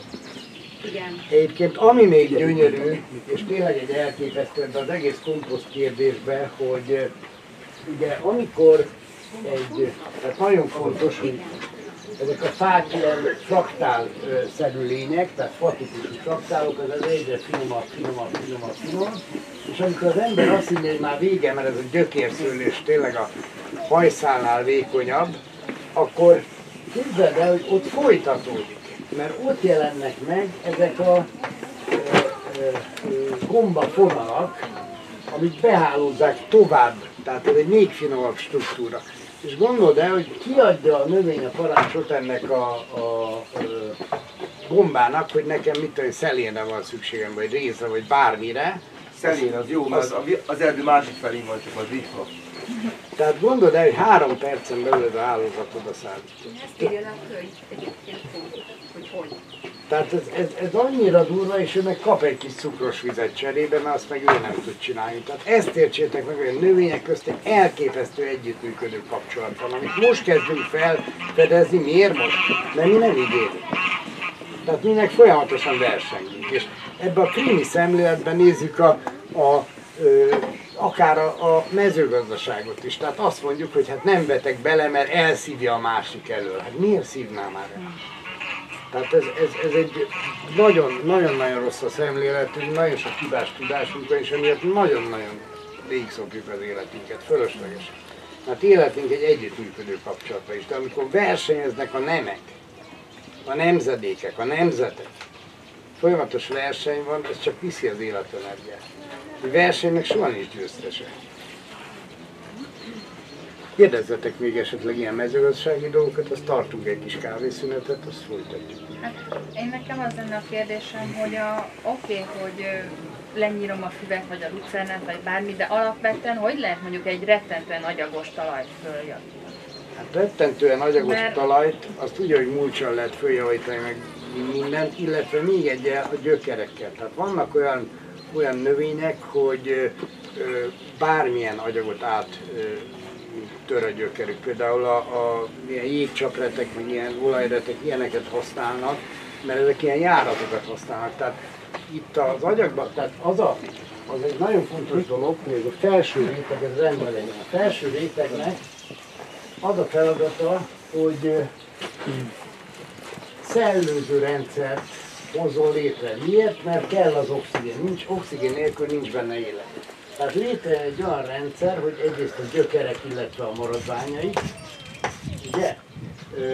Tehát a giliszta például másfél-két méter mélyre közlekedik leföl. Tehát egész nap, mint egy páternosztern megy leföl, csinál egy ilyen nyálkás valamit a, a tehát egy csúszópályát, amin aztán megteremnek azok a gombák, amiket ő eszik. Lehordja, lehordja a leveleket szépen, mindent. Tehát eh, ha éjszaka végigmentek egy ilyen kopár területen, akkor azt fogjátok látni, hogy rávilágítasz egy zseblámpába, és így. Biztos láttad meg, először nem tudtam elképzelni, mi a szar ez, aztán egyik az kicsit későn kapcsolt, azt megcsíptem, és akkor látom, hogy ez egy közönséges giliszta. Csak egy négyzetméteren legalább száz darab így leföl. Na most ez nem olyan hülye a giliszta, hogy saját járatokat túrjon, ez a gyökerek mentén mozog, az elhalt gyökerek mentén. Tehát eleve egy ilyet keres meg, és ebbe kezdi el gyűjteni. Na most akkor jön a vakond. A vakond ezeket a gilisztákat eszi, tehát ő létrehozza a metróalagutakat, amiből egy hihetetlen, és ott van a pocokat tetején, tehát egy hihetetlen szellőztető rendszert hoz létre az élet magának, önmagának. Most az agyakban ezt kell létrehozni. Ezt kell létrehozni. Tehát nem kell agyonütni a vakondot, mert minden hülye kertész ezzel kezdő, hogy agyon csapja a vakondot. Érted? Figyelj, a vakontúrásra a legfinomabb föld, az egy átdolgozott föld, semmi élet nem kell, beleültetsz, kész. Elő van készítve a kert. Miért kell állandóan ellene működni a természetnek, amikor vele együtt is lehet? hogy minden igaz. Tehát az agyagos földnél én biztos, hogy ilyen retegfélékkel próbálkoznék, illetve illetve mély gyökerű mindenfélével, az át fogja járni, és a mulcs az, az oda kötelező. Tehát nincs, eh, a Gyula Iván mondott egy fontos dolgot, bekapcsoltuk közben a reflektort, eh, hogy nincs rossz föld, csak élettelen föld. Tehát az a rossz föld, amiben nincs élet. Amiben, amiben beleviszed az életet, az már működni fog. És itt majd meglátjátok ebbe a homoksivatagba, hogy, hogy honnan indultunk, és marha sokat kísérleteztünk. Tehát én ilyen, tényleg ilyen milliós tételeket költöttem trágyára, de az sem megoldás. Tehát vannak tök egyszerű megoldások, azt kell használni. Úgyhogy ez a mulcsolás. Én eddig ezt láttam a legegyszerűbbnek, illetve kombinálva azzal a brazil módszerrel, amit az N. Göcs talált ki, tehát hogy állandóan zöld mindent visszametszett. Ha még nem mulcsoltatok, mert ugye mulcsolás akkor lenne jó, hogyha évekig menne, ha nem csináltátok, akkor egy, van egy olyan módszer, amit azonnal lehet csinálni, ez a bakhátolás.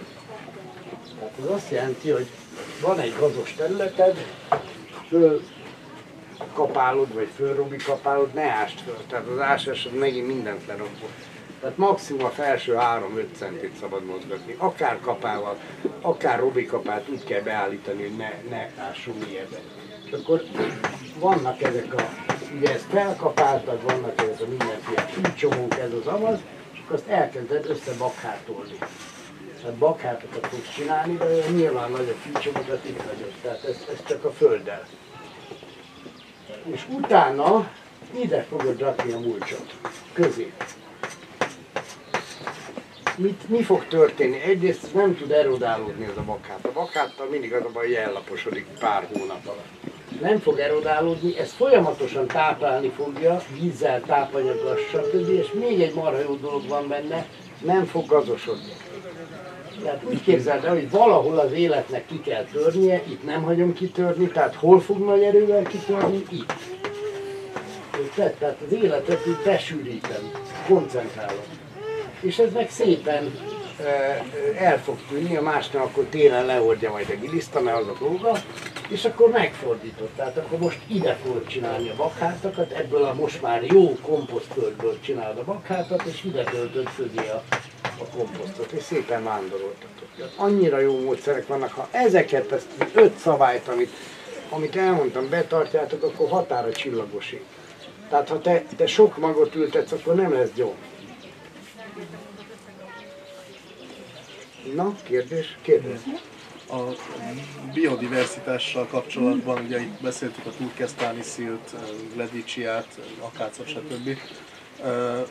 Ugye ezekről azért lehet tudni, hogy mondjuk, hogy állományalkotó faj, akkor ezeknek a biodiversitása sokkal kisebb, hiszen nincsenek meg azok a gombafonalak, egyéb más növénykapcsolatok, amik ugye egy őshonos környezetben, tehát egyszerűen nem tudnak az őshonos mikroélőlények rákapcsolódni. De tudnak. Hát tudnak, Nézd, csak nem olyan szét, gazdagságban. szét, Ott van alatta a turboja, ott van alatta a tyúk. Igen, mert ezek, a, ezek, ezek viszonylag annyira fajok, de mondjuk ha összehasonlítod ezt egy tölgyessel, akkor körülbelül a század annyi lesz. Ez így van, csak a tölgyesek kipusztultak. Tehát az Ernesto az élőhely megvan hozzá. nincs meg az élőes, mert amikor levonul 5-10 méterrel lejjebb megy a talajvízszint, ez az egyik oka, a másik, hogy ahogy a tölgyeseket ö, telepítették, ugye egy, általában egy magfa alól szedték össze a, a génállományt. Tehát egy-egy ilyen 100 hektáros tölgyesnek ugye az a génállomány. Most a természet, hogy ne legyen, tehát hogy minél nagyobb legyen a biodiverzitás egy fajon belül is, erre a vírusokat használja, hogy, hogy ne legyen, ne szűküljön be a génkészlet. Tehát abban a pillanatban, hogyha egy magfa alól fogod összeszedni a, a, a makkokat, és abból csinálod az erdőt, meg fog jelenni a, meg fog jelenni a vírus, és kipusztítja. Tehát ez a két oka. Én azt mondom, hogy, hogy tehát például nagyon sokan szidják az akácot. Az Ernestónak, ez az Ernst Göcs, van egy jó mondás, hogy én nem kérek a, a növényeimtől útlevelet. Tehát azok rosszabb helyről jöttek, és ezért itt jól érzik magukat, és meg fogják teremteni azt a környezetet, ami majd a, ö, hogy is mondjam, az idevaló növényeknek kell, de most nem tudod megcsinálni. Most olyan szárazság van például, hogy, hogy az őshonos növényzet, hát mennek odébb a zónák, a bükk meg a tölgy zónák mennek egyre e, följebb, tehát teljesen, teljesen el van, el van minden állítódva. És nem tudod azt visszaállítani, ami Hát volt. ez, ez mondjuk itt homokon elképzelhető, hogy, hogy ez így van, de azért ez nem, nem ebből kell kiindulni. De ez nem abból, kell, de abból kell kiindulni, hogy már az erdészek már dináriból hoznak például olyan Jó, de az erdészek azok profitorientált. De most nem erről van szó, figyelj rám, hogyha van egy övezet, mondjuk egy bükkövezet, év ezredek vagy tízezredek óta nagyjából ugyanabban a magasságban van, és az elkezd följebb menni a melegedés miatt, akkor itt gáz van. Tehát itt például a, az Alföldnek a nagy része az jelenleg már nem tudna ilyen gyöngyvirágos tölgyeseket produkálni, mint ami régen volt. Tehát, tehát az a baj sajnos, hogy itt annyira sérült a dolog, hogy itt már gyógyítani kell. Tehát itt már, már nem tudod azt megcsinálni, hogy, hogy ö, nem vonz be idegen fajokat. Tehát Én csak azt úgy- mondom, hogy a termőhelyet meg kell nézni. Valahova, de valószínűleg nem lehet már visszatenni, de ezt így általánosítani azért szerintem Ö, nem lehet. Figyelj rám, a, a halász Feri volt egy, er, nem is erdész volt, hanem egy állatorvos konkrétan, és ő azt csinálta, hogy vett egy rontott akácost, és abból úgy csinált tölgyest, hogy tehát, ha most nekiállsz, tehát volt ilyen kezdeményezés, tehát támogatták a tölgyeseket, egyet mutass, ami megvan, egyet. Tehát iszonyúan nem jöttek össze ezek a dolgok, mert már nem tudsz oda tölgyeseket telepíteni, ahol akár száz éve voltak. Viszont a halász Feri azt csinálta, hogy egy rontott akácosba elkezdte a makkot szórni, meg csúzival belőtte a sűrűbe, meg minden, és, és ahol megjelentek a kis tölgycsemeték, ott, ott ráerősített, tehát ott elkezdett direkt dugványozni és pár évtized alatt fölé nőtt a tölgyes az akácnak, és elkezdte kiszorítani, mert az akác az egy, az egy ilyen ö, csúcszáró növény, tehát hogyha valami fölé nő, akkor visszaszorul. Tehát ő a legmagasabb abban az adott erdőben, valami fölé nő, itt lehet látni az erdőben, tehát ahol már a ház van, van egy 6 hektár hársam is, ahol fölé nőtt, ott elkezdett visszaszorulni. Tehát nincs ezzel semmi baj. Hogyha nem lenne az akác, akkor most itt beduin sátorról beszélgetnénk. Az Alföldből már, már sivatag lett volna. Gondoljátok el, hogy száz évvel ezelőtt akkora, vagy 150 évvel ezelőtt akkora homokviarak voltak, hogy falvakat temettek el ott Titel környékén. Ugye ahol a Duna meg a Tisza összefolyik. Tehát ez, ez rendkívüli módon szétcsesztük a Kárpát-mencét egyébként pont a nagy állattartással. De hát itt akkor az ökológiai állapotokat kell visszaállítani, ártéri gazdálkodás, stb. Ö, figyelj, ahhoz, hogy ezt vissza lehessen ö, ö, állítani, ez vissza kell a régi, ö, hogy is mondjam, kapcsolatrendszert, inkább kapcsolatrendszert mondok. Tehát ez, ez azt jelentette, hogy egy tizedes rendszer. Tehát, hogy mindenki meghatározhatta, hogy hogy akar élni, nem Brüsszelből mondták meg, hogy bekösd el az övedet, vagy nem, hanem, hanem te eldöntötted. Aztán volt, amit a közösség döntött el, volt, amit egy nagyobb közösség, mondjuk egy járás, volt, amit már vármegyék, tehát amíg ez nem, nem ö, ö, áll vissza, addig itt nincs esély a valódi változásra. Mert ez, ez tényleg az van, mint ebbe a vízbe, biztos ismeritek, hogy Grisa fölhívja a haverjait vodkázni, és a haverok meg lecseszik, hogy egy Grisa nem ég a bőr a pofádra, hát a vörös csillag varrógép gyárba dolgozol, és akkor itt az asszony mar kézát. Milyen nem lopsz ki egy gépet alkatrészenként a szakod össze, és nem, fiúk, ne baszogassatok már, ötödiket lopom ki, de akárhogy rakom össze, géppuska lesz belőle. Tehát ebbe a rendszerbe nem lehet, nem lehet dolgokat csinálni. Ideig, óráig működik, az, az kész. Tehát annyi ilyen környezetvédelmi, természetvédelmi, mit tudom én, milyen szarrágáson vettem részt, és a végén mindig, mindig az lett belőle, hogy létrehozunk egy nemzeti parkot, akkor ez nem azt védi meg, amit meg kéne, elkezdi az embereket büntetgetni, hogy ne palatető legyen a házon, hanem, hanem mit tudom én, piros cserép. Szóval nincs, nincs ennek értelme. Itt, itt annak van értelme, hogy újra a, ezt a közösségi kapcsolatrendszert helyreállítunk. Érted? És kicsibe kell. és kicsibe. Tehát ugyanaz, hogy itt van ez a búzatábla, attól nem lesz jobb a búzatábla, hogy te mit tudom, egy őshonos búzát vetsz bele. Érted? Mert ez körülbelül ugyanaz. Hanem attól lesz jobb, hogy elkezded mozaikszerűen használni ezt a tájat. Nem véletlen a Kárpát-rendszer ráadásul adja magát ez a, ez a mozaikosság. Tehát ezt nem is szabadna máshogy. Na, tartsunk egy 5 perc szünetet, jó? És akkor utána folytatjuk. Ki tudja, mi lesz a program. Is bemutatom, az pedig a kemence, a bubos kemence megint a legegyszerűbben építve. Tehát látjátok, hogy nincs kémia, minek? Minek a? És itt nem zavarja a szomszédot a tűz, stb. Tehát tök fölösleges. Tehát ugye úgy működik, hogy bármivel tüzelhető. Tehát kukorica, uzikkel, napraforgó szárral, nyilván, mi fával fogjuk tüzelni, mert, mert van erdőnk, de például az Alföldön, amikor már száz évvel ezelőtt nem volt fa gyakorlatilag, teljesen kopár volt az Alföld, akkor például szárított marhatrágyával ö, fűtötték, ilyen földtégázott marhatrágy trágyával, innen jön a mondás, hogy fiam hozzá be egy darab szart, főzők apádnak valamit, ha még ismeritek ezt mondást. Na, tehát itt az a lényeg, hogy boltozata van, és a boltozatban forog a forró levegő, egész addig forog, amíg minden ki nem ég belőle. De megnézitek, akkor ugye most lesz kiszedve belőle a kenyér, nézzétek meg, hogy teljesen tisztára ég, tehát van egy jó kis hőmérséklet. Ugye ez csak egy emelvény, hogy ne kelljen hajolni a gazdasszonynak, de ennyi az egész. És az tiszta agyag, ez meg téglaanyag. Tehát tanulsága van, mert ugye a téglából minden milliómos épített magának egy saját kemencét, mert most én ebbe járok. Viszont ez nem működik a tiszta agyag, az meg úgy működik, hogy azt kell masszírozgatni néha. De különben meg Igen, tehát ez egy, ez egy ugye az ember köt egy nagy kosarat, és akkor a kosarat sarazza be kívülről belülről több rétegbe, és ki, kiégeti. Na most itt is, ha látjátok, minden, minden épület a létező legegyszerűbb. Tehát itt is ugye, hát most már sajnos mennek szét. Tehát ez az előadó termünk, csak még egyelőre a napelemek elfoglalják, még nem kerültek fel helyre. Tehát itt is, ha megnézitek, egy kis vacak fólia, tehát kérdezhetni az ember, hogy hogy kerül a fólia a paraszti kultúrába. Ugye erre van egy nagyon jó mondása a kassainak, hogy nem őseinket kell követni, hanem azt, amit ők követtek.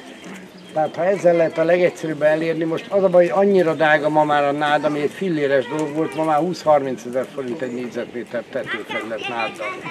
Ez a nádpalló, ez meg egy két négyzetméteres darab 1000 forint, tehát nyilván, hogy a legegyszerűbben fogjuk meg. Na, akkor menjünk a bálásba. Gyertek, gyertek! Húzódjunk a kocsi belseje, még üres.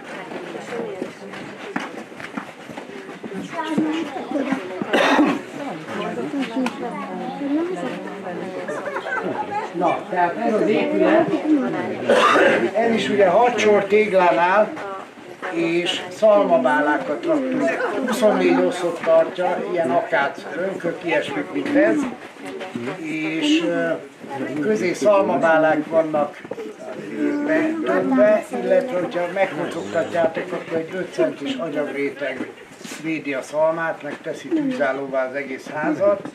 Ez a közösségi házunk, tehát itt, amikor ilyen nyári táborok, vagy egyéb események, tanfolyamok vannak elég sűrűn, akkor itt szoktak az emberek aludni, gyerekek imádják, és hát meg sátrakban, vagy mindenütt, tehát azért itt egy ilyen 20 ember viszonylag több nem félek. Itt folyik a gyógyítás, mikor itt gyógyítónak van, azt arról lehet megismerni, minden véres, mert piócázunk, és tele vannak ilyen véres papírokkal, de itt van a veszélyes hulladék megsemmisítőnk, úgyhogy nagy baj nincsen.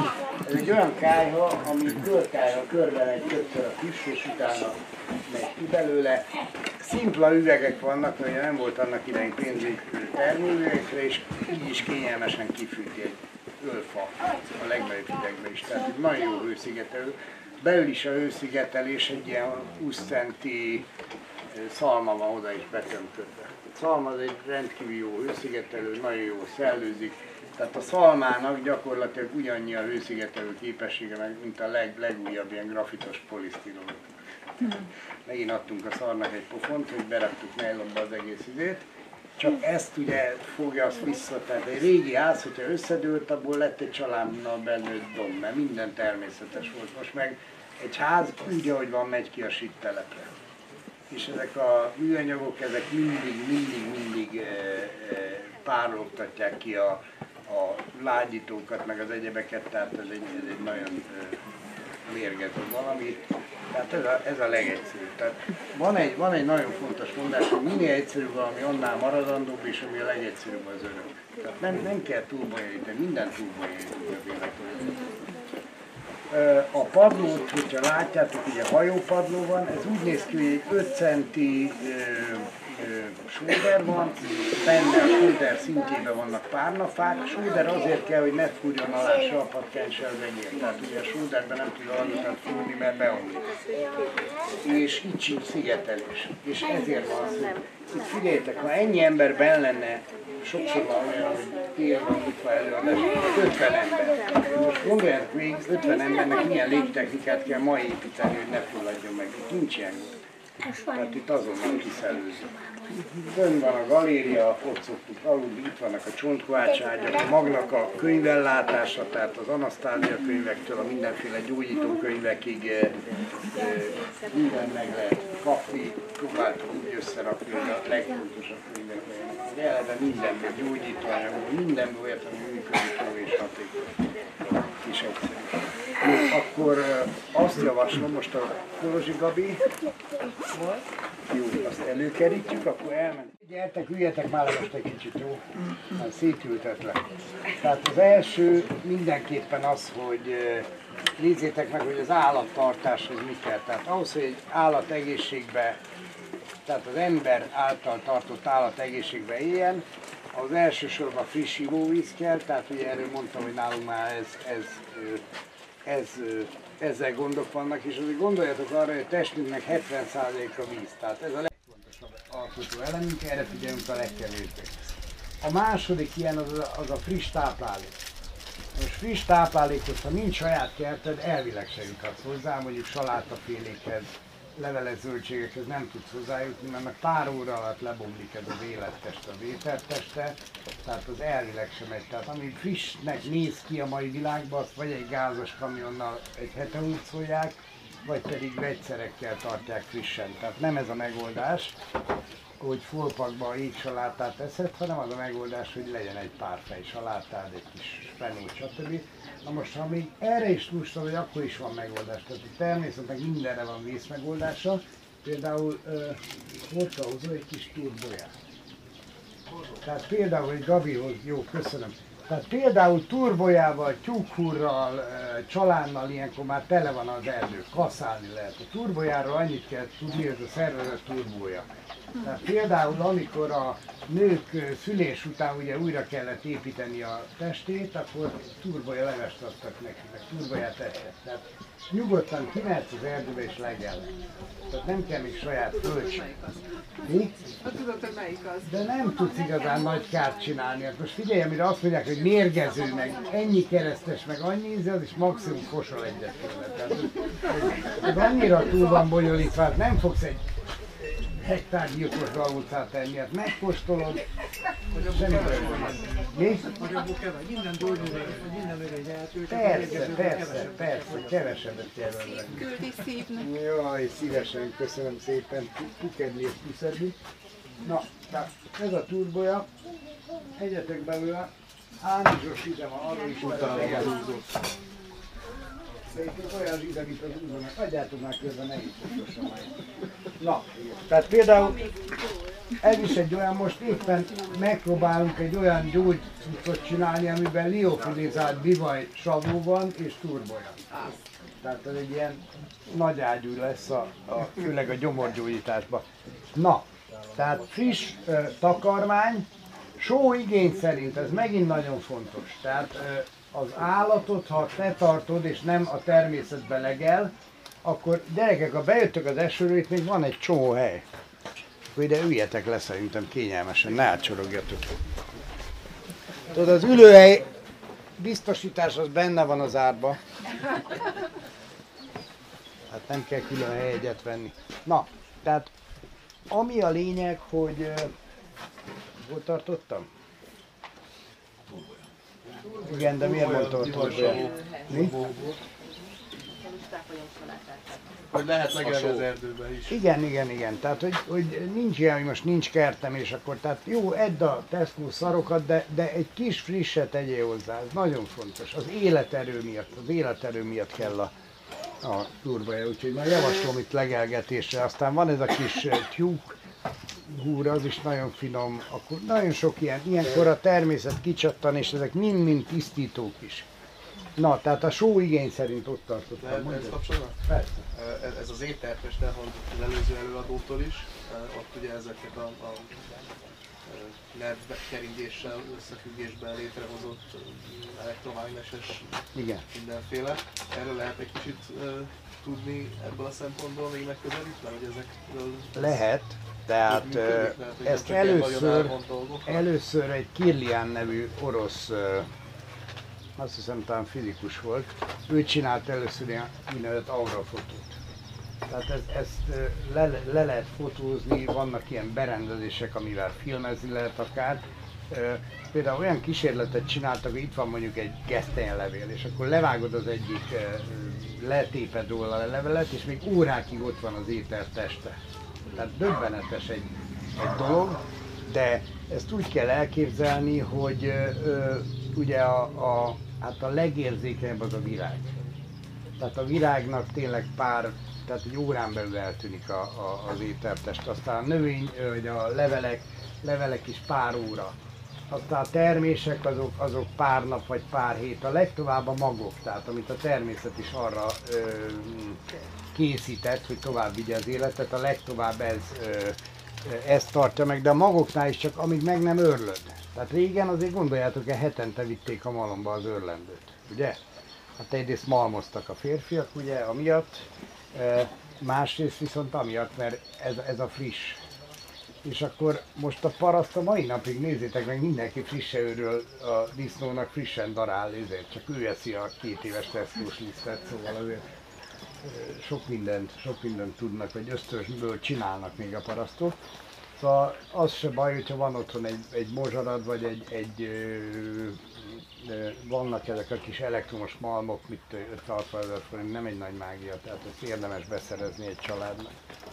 Na, és akkor ugye a sóról szerettem volna még beszélni, ez nagyon fontos, egy természetben élő állat, ez megtalálja magának a sót. Tehát sós füveket vagy sós talajokat eszik, tehát só nélkül nincsen gondolkodás és nincsen szaporodás.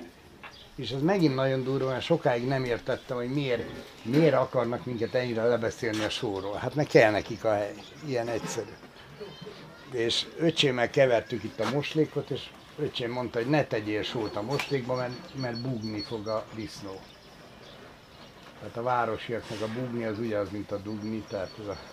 És, és ennélkül nincs szaporodás például. Gondoljatok arra, hogy a szakácsnő, hogyha picsipacsizni akar, akkor elsózza az ételt, ugye szerelmes a szakácsnő. Tehát ez, egy, ez megint egy hót logikus dolog, és az a lényege, hogy, hogy a só az, az egy rendkívül fontos anyag, az egyetlen olyan szervetlen anyag, amit fel tud venni a szervezet, bármilyen mennyiségben. És ez azt is jelenti, hogy hogyha túlsozva egy ételt, semmi baj nincs, meg kipisiled egy perc alatt. Tehát eleve nem is, ami annyira túl van sózva, azt meg sem bírod enni, reméljük az ebéddel nem így járunk, a, a izével pedig, tehát a többi fölösleget meg kipisilett. Tehát nincs ezzel baj, nem kell félni a sótól. Tehát ez a, ez a izé, hogy most a gyerekeink úgy csempészik be a sót az óvodába, iskolába, hát ez egy, ez egy botrány. Tehát ez egy életellenes törvény, megint csak. Ugye ez a sóstop törvény. Na, aztán ugye az utolsó tétel, az a féregírtás legalább fél évente. Na, itt vannak a legnagyobb bajok. Tehát gyakorlatilag féregírtás nélkül nem tudjuk megoldani az életünket. És ezt a természetben élő állat megint csak a féregűző varádicstól a, a mit tudom én, mindenféle vackókat megeszik, és, és azzal kiajtja magából, de a, a, a mi általunk tartott állat már nem, tehát ott valamit csinálni kell. Na most ez a féregűzés, ez a paraszti kultúrában ilyen automatizmus volt, ugye voltak a, a, a vermut félék, tehát ezek az űrmös borok, ugye az egyik legerősebb féregűző az a fehér üröm. Meg voltak a diópálinkák, diólikörök. Tehát ez, ez volt a két alapdolog. Nekünk is van egy ilyen féregűzőnk, ami, ami ugye ezen múlik. Plusz egy diéta. Tehát ezt, ezt mindenképpen meg kell csinálni, mert, mert az van ma, tehát ez nem csak féreg, hanem az van, hogy van egy egészséges bélflóránk, ez egy velünk szimbiózisba, együttműködésbe élő több milliárd élőlényt tartalmazó rendszer. Na most, amikor megkapod az első antibiotikumot, akkor ez permetezik le benned. Antibiotikum, tehát mindent elpusztít, ami élő, a saját flórádat is. Na és ha a saját flórád elpusztul, ugye a természet nem tűri a vákumot, tehát jönnek a migráncsok. Tehát jönnek azok a, azok a ö, bélflóra alkotók, amik, amik nem, nem együttműködésben vannak velünk. Tehát az együttműködést azt úgy képzeljétek el, mint amit a gyökérszörnél felrajzoltam, ugye ez van a bélbolyhainknál. Tehát a bélbolyhainkhoz kapcsolódnak azok a gombák, meg baktériumok, ugyanígy ki lehet adni a parancsot, hogy most a szarból kérek tisztelettel rezet, és akkor azt fog oda vinni. Na most az a baj, hogy ez csak együttműködő rendszernél van. Hogyha jön a migráns, az azt termel, ami, ami, ami neki eszébe jut. Tehát például nehézfél, tipikusan. Vagy alumíniumot. Mondjuk gondoljatok az Alzheimer kóra, ami egy alumínium túlmérgezettségi állapot. De hát mi is, ha arra gondoltok, mi még mindenünk alumínium volt a katonaságnál, a csajka, az úttörő táborban, a kanál, meg a minden alumínium, alumínium edényekbe főztek, eh, és nem volt, ami beemelje a szervezetbe. Tehát itt van a baj, amikor valami beemeli a szervezetbe. És ez, ez a baj az élősködőkkel. Tehát ezért kell időről időre féregírtást csinálni. Honnan tudod, hogy élősködő van benned? Onnan, hogy hájad van. Tehát a háj, az nézzétek meg, az emberek nem elhízva vannak, hanem ekkora a hasuk. Miért? Azért, mert egy darabig próbál méregteleníteni a máj, azt utána nem bír megbirkózni vele, mert annyi a méreg, amit beemelnek ezek a migráncsok, és akkor elkezdi zsírba elraktározni. És ezért van például az a jelenség, hogy ma már nem tudnak böjtölni az emberek, mert három nap múlva egyszerűen megdöglenek, úgy fáj a fejük, meg minden hánynak, minden bajuk van a túlmérgezettségtől. Tehát ö, ö, kell csinálni egy ilyen féregtelenítő kúrát, és alatta nagyon fontos, hogy tiszta vizet igyál sokat. A víz az a, az oldószer a környezetben, az mindent ki tud vinni a szervezetből. Tehát egy csodálatos cucc.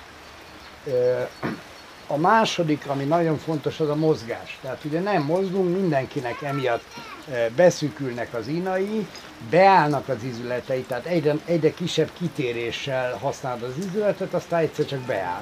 És akkor jön ez a droid mozgás, meg a csípőcsere, csípőprotézis. Úgyhogy nagyon fontos lenne a mozgás, a mozgásokban is az, hogy minden, tehát van négy gömbcsuklód, ugye két vállad van, ezek gömbcsuklók, két ö, combcsont is gömbcsukló, tehát ezek minden irányba mozgatni kéne őket. Tehát ez nem megoldás, hogy de hát én mozgok eleget, de nem mozogsz eleget, mert ezt csinálod egész nap, ez nem mozgás. Ez totyogás. Totyogsz, mint a pingvin a égen, de a valóságban az kéne, hogy például a csípőd minden irányba kimozogja. És például a nőknél ez odáig vezet, hogy a fiatalok nem mozognak, hogy nem tudnak természetes úton szülni, mert nem bírják szétrakni a lábukat. Úgyhogy oda kell erre figyelni, tehát mozgatni legalább egy pici kis torna reggelente, vagy bármi, de az a torna, amikor mindenre átmozgatod a teljes kitérésig. És ami még nagyon fontos, az a ö, ö, lassú futás. Ez két dolog miatt fontos. Egyrészt a szív az, az nem pumpál. Tehát akkor az lenne a neve, hogy pump. De az a neve, hogy szív, és ez is jelzi, hogy csak helyet csinál a vérnek. Ugyanis a, a, az izmok pumpálnak. Izmoknak a mozgása pumpál, illetve az ereknek a saját izomzata. Na most, ha valahol renyheség van, panga vér, ott fognak megjelenni a kórokozók. Tehát nagyon fontos, hogy ne legyen mocsára szervezetünkben, ne legyen pangó vér, ez meg azt kell, hogy rászkódjál folyamatosan. Tehát például egy nagyon jó gyógynót, bármivel bajod van, fáj valami, stb. kezd el ütögetni, csapkodni. De így rákot lehet gyógyítani például. Tehát elég, elég durva dolgokra képes. Miért? Azért, mert elindul ez a kis vér mikrokeringés, és szépen ki fogja vinni a szötyét. Nagyon fontos a lassú futásnál, tehát a Nordic Walking remek jó, csak nem rezeg a szervezet, és nem tud szétcsúszni. Tehát az izületeknek pedig az a fontos, hogy csúszson szét, hogy ez a kenőanyag, ez közé tudjon menni, ez a takonyszerű kenőanyag. Ez a pulpa, ez közé megy, és ez, a, ez az izületi folyadék tulajdonképpen ez regenerálja a porcokat például. Tehát ha nincs ott mozgás, akkor a porcok nem elkopni fognak, hanem leépülni. Ezért kell mozogni. Ha valakinek már olyan idézőjelbe porckopása van, hogy nagyon fáj, akkor van két nagyon jó módszer, régóta mondom őket. Ugye a, a népi gyógyászatnak az egyik alapelve az az azonost azonossal. Kutyarapás szőrével. Tehát, hogyha porcaiddal van baj, akkor porcosokat kell egyél. Ilyen egyszerű az élet. Tehát például körömpörkölt, kocsonya, stb. stb. Tettem fel a Facebookra egy filmet, ahol marha térdet főznek valami 15 óra hosszat. Tehát gyakorlatilag teljesen szétfőzik a, a dolgokat, és ezt teszik. És ezzel hoznak létre hetek alatt javítanak meg porckopásos üzleteket. Most, ha valaki nagyon vegás, akkor az almának a pektinje ugyanerre jó. Tehát almát darálsz, megint sok órán keresztül főzöd, ugye utána lepasszírozod és besűrítöd. Ez is fönn van valahol a megjegyzésekben, ez alatt valaki küldte. Azóta beszéltem is azzal a termész, ö, Debreceni csontkováccsal, az is egy nagyon jó módszer. Tehát mindenre van megoldás. Tehát azt ne fogadd el, hogy nem lehet, meg hogy életed végéig gyógyszert kell szedni, meg ez gyógyíthatatlan, ezek hülyeségek. Ezek hülyeségek. Tehát a mozgás, mozgás, mozgás, jó? És akkor gyakorlatilag így lehet a, a nulláról, vagy majdnem nulláról újraépíteni egy, egy szervezetet. Tehát a béltisztítás után a friss, táp, friss táplálékok, akár erdőről, akár honnan, és a mozgás. És ha ezeket tartjátok, nem, nem tud elromolni. Ez olyan fiúk közül itt azért látom, hogy pár amíg voltak katonák, hát emlékeztek rá, hogyha elromlott a géppuska, akkor mit kellett csinálni, egy géppisztoly, fogtad, szétszetted, összeraktad, újra is működött. Tehát ez, ez egyszerű, mint egy fajék minden. Ugye ez van szervezettel. Ugye ezt kell csinálni. Van-e kérdés? Van-e kérdés a mulcs meg egyéb mezőgazdasági rendszerekkel kapcsolatban még esetleg? Nekem még a mulcsa lenne, a szabad. Mondtad, hogy Persze. oda, abban a mulcsban lehet paprikát, paradicsomot, itt a mulcsban nem kell abszolút palántázni, csak lehet úgy. Lehet úgy is csinálni, lehet palántázni is. Ha palántáztok, akkor egyet érdemes csinálni, hogy nem úgy csinálod a palántát, hogy szokás, hogy szépen egy kis buckával berakod, hanem úgy, hogy leszeded a, az alsó pár centit, egy pár izét hagysz rajta, levelet hagysz rajta, és ezt lefekteted.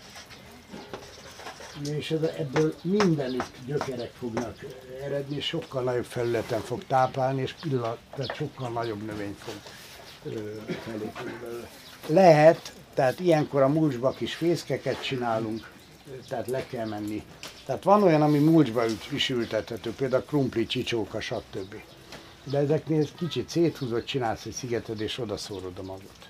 Paprika paradicsom. Egyébként mulcsban mindig lesz paradicsom, mert amit kiszarsz paradicsom mag, az, az ki fog kelni annak az öme. Tehát az, ezek nagyon egyszerű, jó dolgok. Amit nem, igen, mondjad. Százalékot légy szíves írt fel eszembe. Igen? Hova? Jaj, ezt nem tudom fejből. Ezt nem, nem tudom. Ott a magtáron van egy ilyen honlapunk, hogy magtár.hu. De ezt tényleg megköszönjük, hogyha ilyen pénzeket adtok, mert úgyis az államnak menne, az meg nem túl jó gazdája, itt legalább jó kezekben van, és mi nem, nem ilyen izé, óriás plakátokon ö, elütött kutyákat mutogatunk, hanem tényleg az életet szolgáljuk a magunk balfasz módján. Na, ami, még szerettem volna a terveinkről beszélni. Ha egy kicsit jobb idő lesz, akkor fölmegyünk és megnézzük, a, a, vannak ott kísérleti múltsávok, van olyan, ami három, ö, van olyan, ami két éves, egy éves, meg van, amit most telepítettünk. Tehát szembe szökő a különbség a talajba. Tehát egy mulcsba beletúrsz, és, és olyan, mint egy friss avar az erdőbe. Tehát egy ragyogó jó dolog. Mi most azt csináljuk éppen, hogy itt a mulcsávoknak a szélét húzzuk össze a mulcsávot, és akkor itt egy ilyen forhanyós oldalsáv keletkezik, és odaültetgetünk tököt. A tök az egy zseniális cucc. Tehát ha valaki mulcsol tököt mindenképpen használjon, egyrészt marha mély a gyökere, nagyon mélyről felszívja a vizet, másrészt árnyékol. Tehát most a legnagyobb baj az a, az, a, az, az árnyék hiánya lesz. Tehát már aki nem használ ilyen ráselhálót, meg egyebeket van, az a, amilyen a krumpli zsák is, az mindenképpen érdemes legalább egy pár tíz négyzetmétert kifeszíteni, ha nincs, nincs fád. De hát a legjobb az nyilván, hogy fát kell. Tehát annyira, egyre szélsőségesebb lesz az időjárás, egyre, egyre kevesebb csapadék lesz, egyre nagyobb asszályok lesznek, tehát oda kell figyelni, hogy a magad kis szigetét alkosd meg. És az a baj, hogy a paraszt, vagy hát nem a paraszt, a falusi, mert ez már nem paraszt, az pont a másik irányba megy még mindig. Most térkövezik le a faluba, tehát egy-egy ilyen térkövezés kb. 1 millió forint. Utána ugye olyan kurva meleg lesz a házban, hogy muszáj klímát szereljen, az újabb 1 millió forint, tehát annyira nevetséges az, az egész. És most kéne megcsinálni azokat az élhető házakat, otthonokat, hogy legyen árnyék, legyen párolgás, legyen, legyen minden rendben. És én ezért, ezért mondom mindenkinek, hogy kertész leszek, fát nevelek. Tehát nincs más út. Higgyétek én vagyok annyira lusta, hogyha lenne más út, azt csinálnám. De nincs más út. És még egy, amit általában elfelejtenek az emberek, hogy a természetnek a legmélyebb összefüggése az a forrástörvény. Tehát amit kibocsájtasz, aminek a forrása vagy, annak a nyelője is vagy. Tehát az mindig visszatér az a, az a kibocsájtott teremmény hozzád. Ha jót teremtesz, az is, ha rosszat, az is. Na most gondold el, hogyha te nekiállsz az életet segíteni, akkor az élet az vissza fog segíteni, akármilyen szituáció lesz az életedben. És erre lehet, rá lehet támaszkodni, ez olyannyira biztosan működik. Na, kérdezzetek még.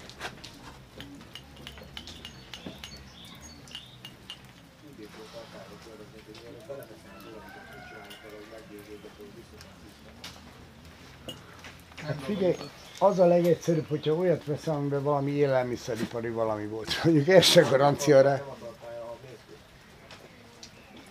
Hogy mi a garancia arra, hogy, hogy mészkő a mészkő, vagy ezt nem értem a.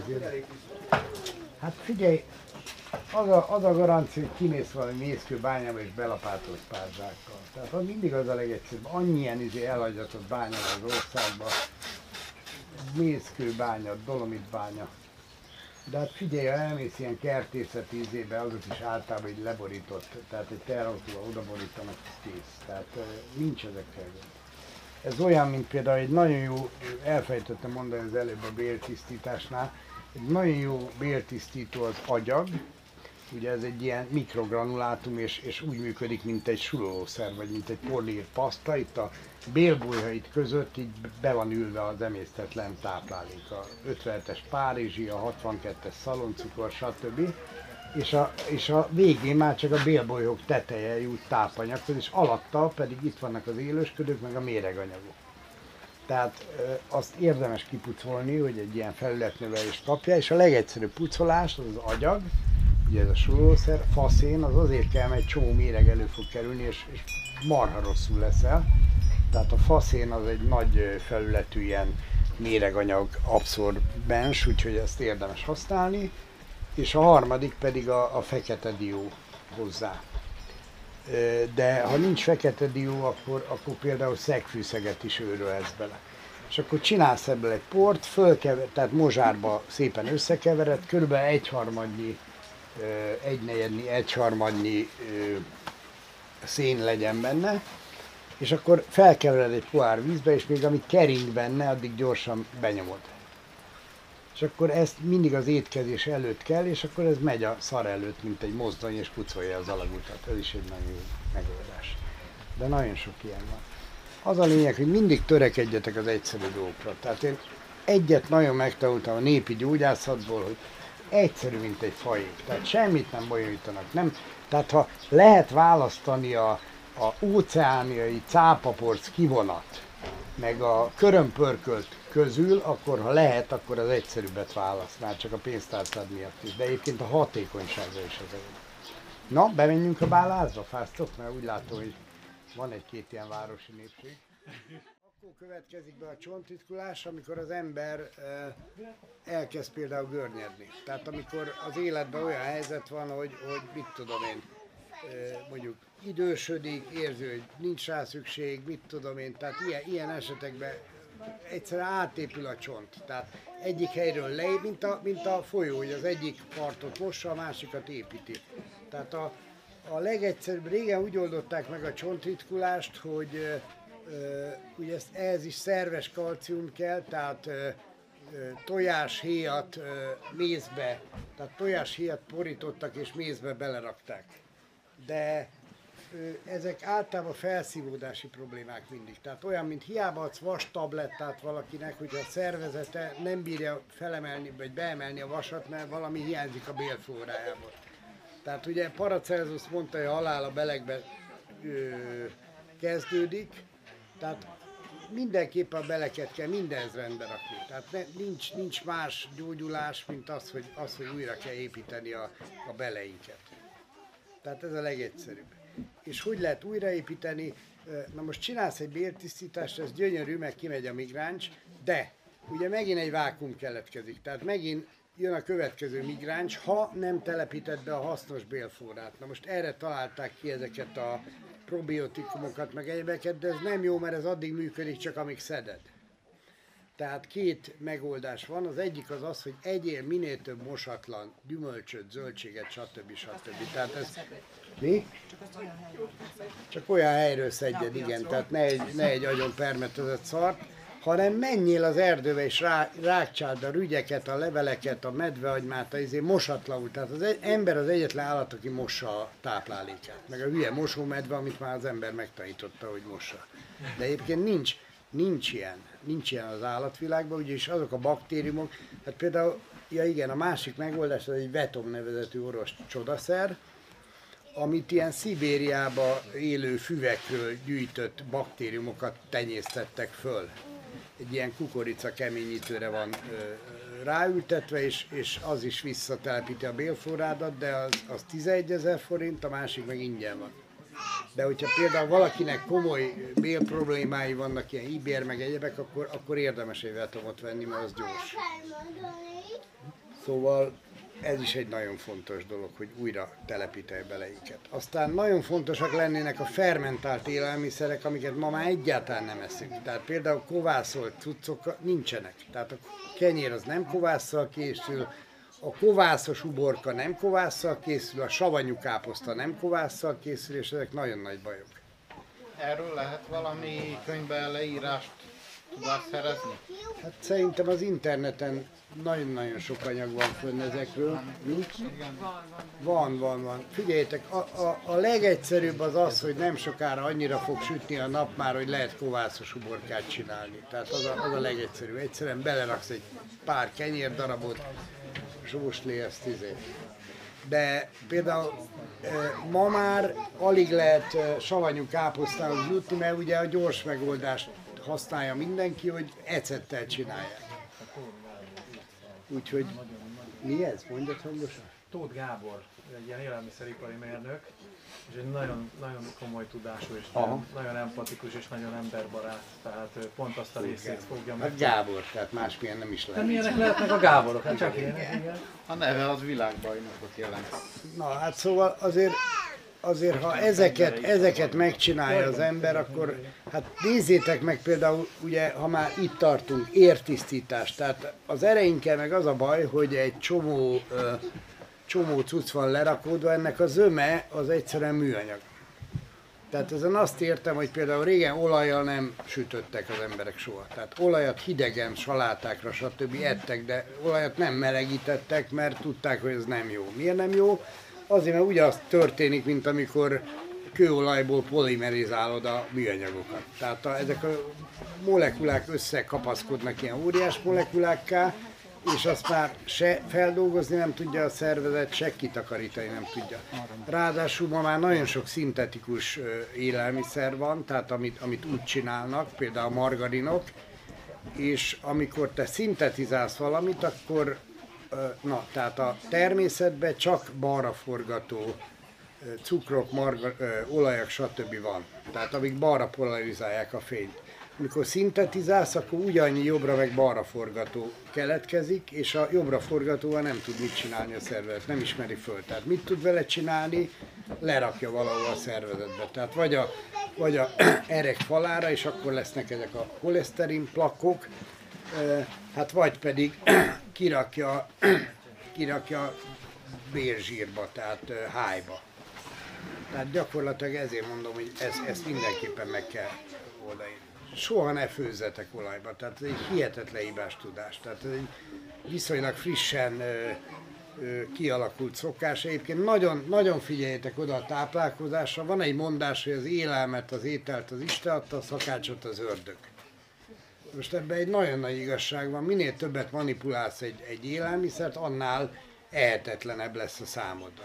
És akkor ráadásul hihetetlen erővel próbálják a étkezési szokásainkat befolyásolni. Tehát nézd meg, minden második könyv szakácskönyv, minden második műsor a tévébe főzőműsor. Érted? Miért? És az ember rákérdez, hogy miért. Tehát ilyenkor mindig rá kell kérdezni, hogy mi miért van. Jó, jó, villanymotor, de mi hajtsa? Tehát mi áll mögötte? Mi az a szándék, ami, ami például ennyi szakácskönyvet hoz létre?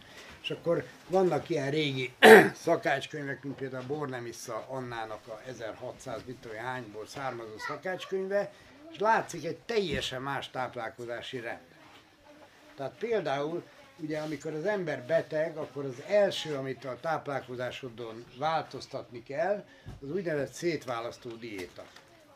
Tehát, hogy a szénhidrátokat nagyon hamar lebontja a, az emésztésed, tehát gyakorlatilag percek vagy órák alatt, a, a húsokat, fehérjéket nagyon nehezen bontja le. Tehát ha ezt keverve eszed, akkor, akkor az egyik az emé- túlemésztett lesz, a másik az emésztetlen lesz. Tehát gyakorlatilag, ha eszel egy ilyen mai menüt, hogy mit tudom én, eszel egy levest, utána eszel egy rántott húst krumplival vagy rizssel, és utána lenyomod egy dobos tortával, hát ennél rosszabbat nem tudsz csinálni, elvileg se a gyomornak. És ilyenkor kell a szétválasztó diéta, ami arról szól, hogy egyet külön a szénhidrátot mondjuk zöldséggel, és egyet külön a húst zöldséggel. De egy, tá- egy táplálkozáson belül ne kavard össze. És ez a legegyszerűbb. Fogyni is így, így lehet a legegyszerűbben. Tehát mindent tehetsz, csak nem mindegy, hogy mit mivel. Úgyhogy, és ha megnézed a Bornemissa Anna szakácskönyvét, bizony a húsokat mártásokkal lették, tehát teljesen más, mint a mai. Totál más. Megint csak külön ették, ugye zöldségekkel. Tehát a zöldség tejtermék az középen áll, az semleges. És akkor a két szélsőség, a szénhidrát meg a hús, azok közül is a sült húsok a legrosszabb.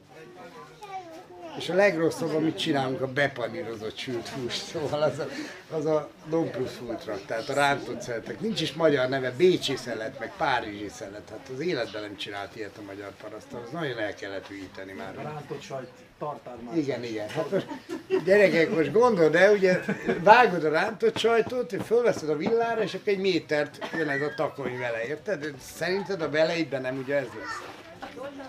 De egyébként, hogyha például eszel ilyen ö, ö, margarinos izéket, akkor a szájpadlásodon van az az érzés, ugye? Lerakódik valami, és egy óra hosszat ott van az a réteg. A ereidben ugyanez van. Tehát erre oda kell figyelni. Tehát a béltisztítás mindennek a, az alfája, omegája, tök egyszerű módszerekkel meg lehet csinálni, akkor meg hajrá. Na, kérdés, egészségügy? Aszmáról. Aszmáról? Na, nagyon jó kérdés. Gyakorlatilag nagyon-nagyon sok betegség úgy keletkezik, hogy ugye beléd jönnek a migránsok, elkezdi a szervezet méregteleníteni, és egy bizonyos idő után már nem tud méregteleníteni, és ezek az autoimmun betegségek. Most a legegyszerűbb autoimmun betegség az mondjuk az ekcéma. Tehát, hogy valami kis, valami eh, a bőrön megjelenik. Na most, ha a bőrön jelenik meg valami, az kurva jó. Tehát annak örülni kell, eh, mert ha az befele fordul, és a belső szerveket támadja, az a baj. Tehát a, a népi gyógyászatnak az egyik alapelve, hogy mindent, minden menjen kifele a szervezetből, ami nem odavaló. Tehát, hogyha hányni kell, akkor hányjál, de rendesen. Ha fosni kell, fossál rendesen. Tehát ne az, mint ma, hogy bevesz egy hányás csillapítót, egy hasmenésgátlót, stb. hanem menjen ki belőled minden. Na most az ekcéma az, amikor már kifele méregteít a szervezet, a bőrön keresztül.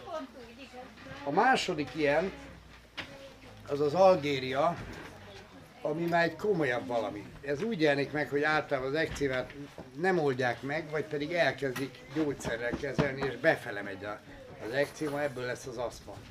A, vagy az allergia, ez a második lépcső. A harmadik lépcső az az, az, az aszma, az már egy elég súlyos valami. Na most, amikor nekiállsz gyógyítani, akkor ugye ez a folyamat visszafele lejátszódik. Tehát, ha csinálsz egy rendes béltisztítást, és mondjuk aszmád van, akkor az aszmád meg fog szűnni, és megjelenik az allergia.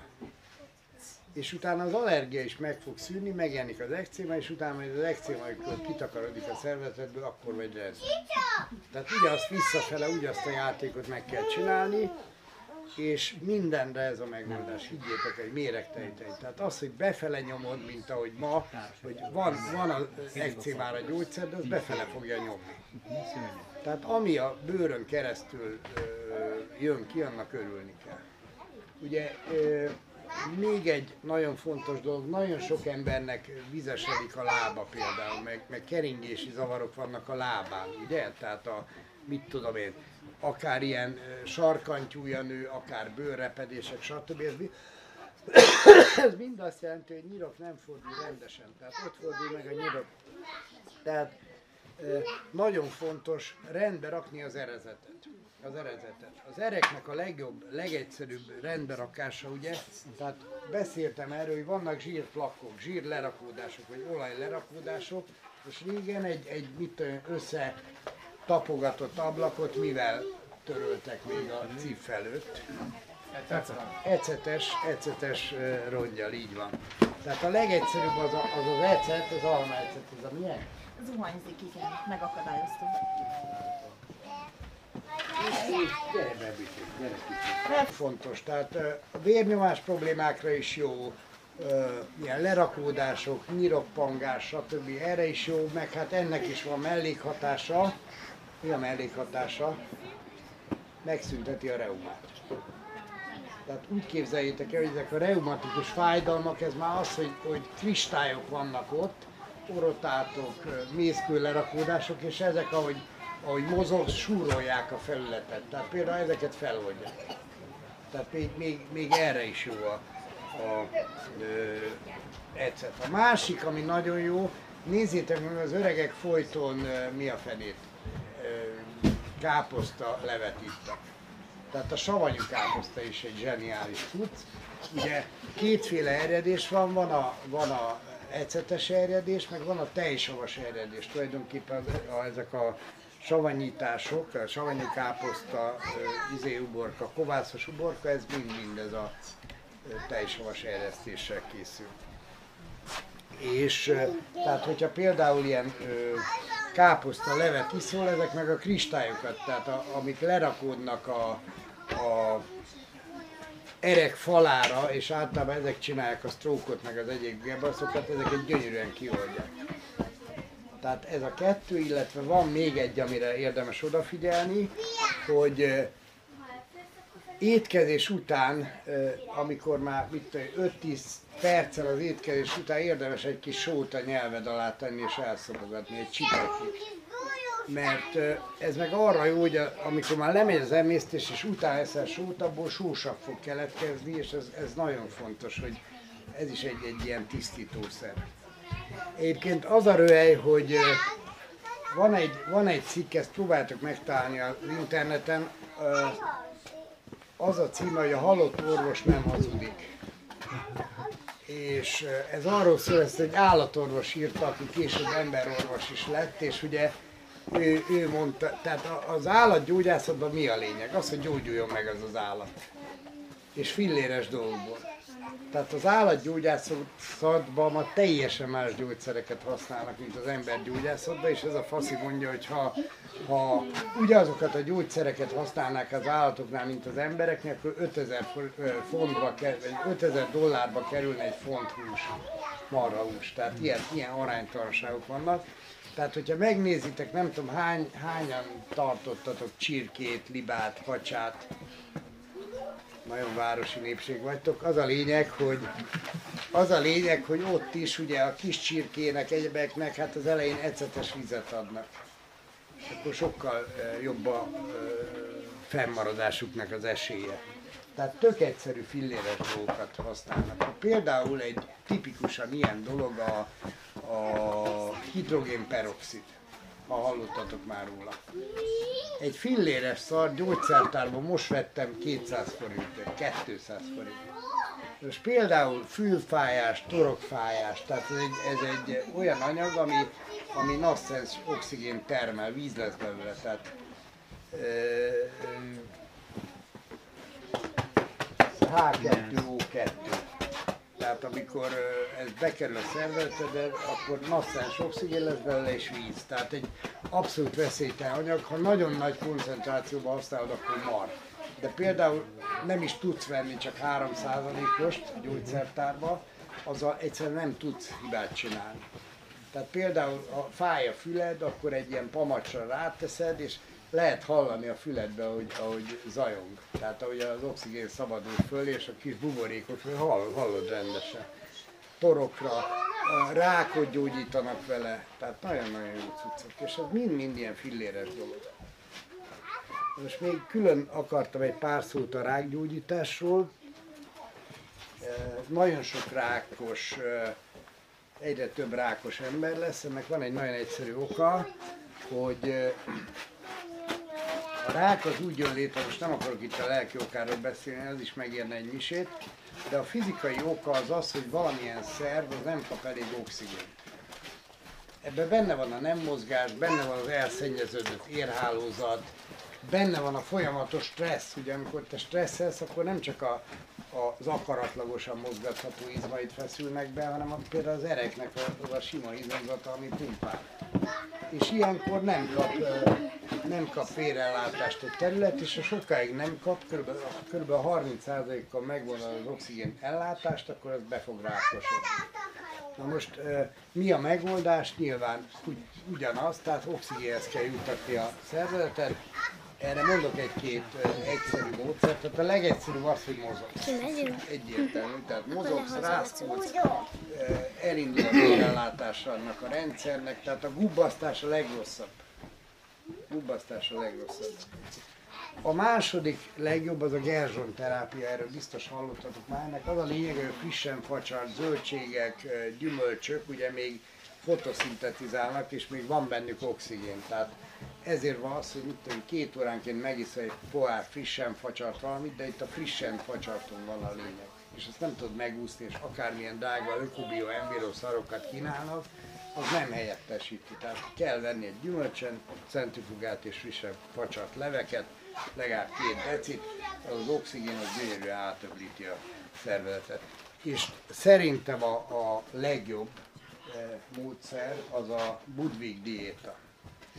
Budwig az egy angol orvosnő volt, és már valamikor a 20-as vagy 30-as években felfedezte ezt a módszert. Ennek az a lényeg, hogy ez tényleg igaz, hogy az omega-3-6 tartalmú olajak azok nagyon jók, de tehát ha valami bekerül a szervezetedbe, az emésztésedbe, az egy, az egy dupla rendszer, tehát van a gyomrod, ez egy savfürdő, és utána átkerül a patkóbélbe, ahol egy lúgfürdő van. Tehát ide az epe ömlik, és az egy lúgfürdőt csinál.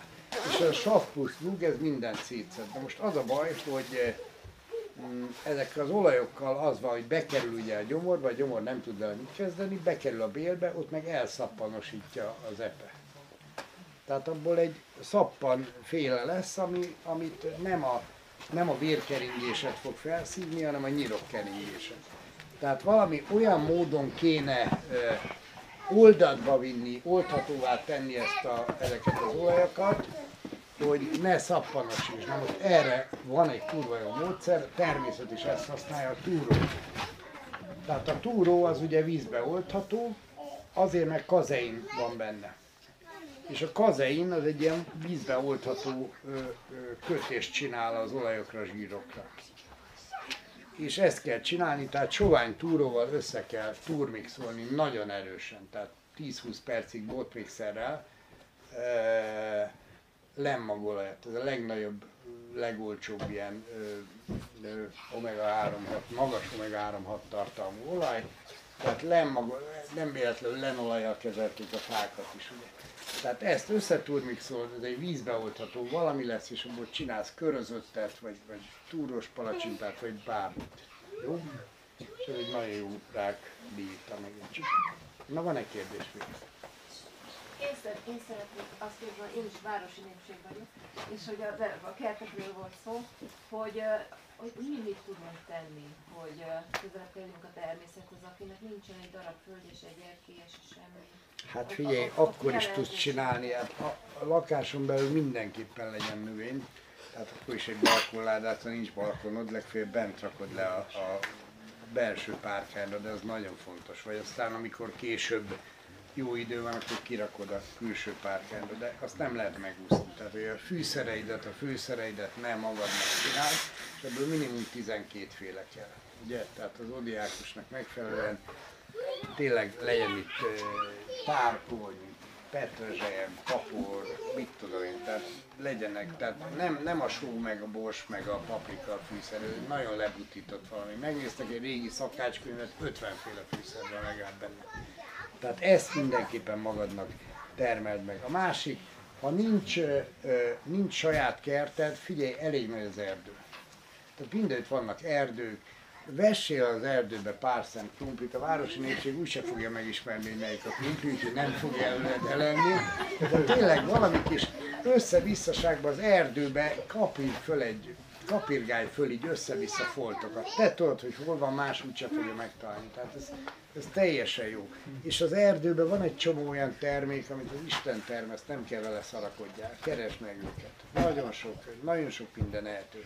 Kós Károlynak van egy nagyon jó könyve erről a ehető, nem ehetőről, talán az a cím, hogy mit kezdjünk a természetben, vagy valamit. A tűzrakástól az ehető, nem ehető dolgok mindenhol. Nagyon fontosak a gombafélék például a táplálkozásban. És gomba az szinte mindig van a természetben. Tehát olyan, olyan gomba, ami nem ilyen kalapos gomba, hanem ilyen mindenféle tapró, meg májgomba, az, az, az, azokat is lehet enni. Tehát én azt mondom, hogy menjetek ki az erdőbe, mezőre, kirándulás, sétálgatás, ölelgetni a fákat például, ez egy rendkívül fontos dolog. Tehát vannak olyan fák, amik gyorsan nőnek, nagyon húzzák az energiát a növekvésükhöz a környezetükből, például ezt megöleled, akkor akármennyire zsizsegsz, vagy akármennyire lázas, vagy ez leviszi. Tehát például nyírfa, nyárfa, fűszfa, gyorsan fák, Gondolj arra, hogy a kinin is egy ilyenből származik, ugye az is egy fűszfaféle. Vagy gondolj arra, hogy volt a frászkarika régen. Tehát a frász volt ugye a nagyon magas láz, meg a váltóláz, ennek volt a frász a neve. És a frászkarika az egy olyan eszköz volt, hogy csináltak egy ilyen hullahok karikát fűszfa veszőből, és azt így végighúzták az emberre, és mi leért az aljáig elmúlt a láza. Tehát nagyon sok ilyen van, amit, amit lehetne használni. Tehát ha egy ilyen fát megölesz, akármennyire zsizsegsz, nyugtalan vagy, lázas vagy stb., az szépen meg fog nyugtatni. Aztán vannak olyan fák, amik lassan növekszenek, ugye nagy erős fák, tehát sok energiát koncentrálnak, de ott van a környezetükben. Tehát ezeket lehet olyankor, hogyha enervált vagy, vagy hogyha például rákos vagy, vagy kemóznak, vagy bármi izé van, tehát ha megelelsz egy tölgyfát, egy ilyen hatalmas tölgyet, csodákat tud csinálni. Az egy csomó energiát fog adni neked. Tehát ezeket nem használjuk. Nem használjuk, pedig csodálatos megölelni egy fát. Ez olyan, élmény, főleg amikor úgy olyan állapotban vagy, hogy tényleg tudsz vele beszélni. És higgyétek el, ott van a mesék, tele vannak tündérekkel a magyar népmesék. Tehát ezek, ezek a tündérek egy-egy tájnak, egy tónak, egy erdőnek a, a vezér szellemei voltak. Tehát az az entitás, aki felelt azért a tóért, annak az ökoszisztémájáért, életéért, az erdőért. Ezek ma is megvannak csak. És a gyerekek például még látják őket. Pár éves korukig, amíg nem, nem érkezik el a számukra minden tudás egyetem, addig még ezeket látják. Úgyhogy meg kéne adni a gyerekeinket ebbe a tiszta állapotba.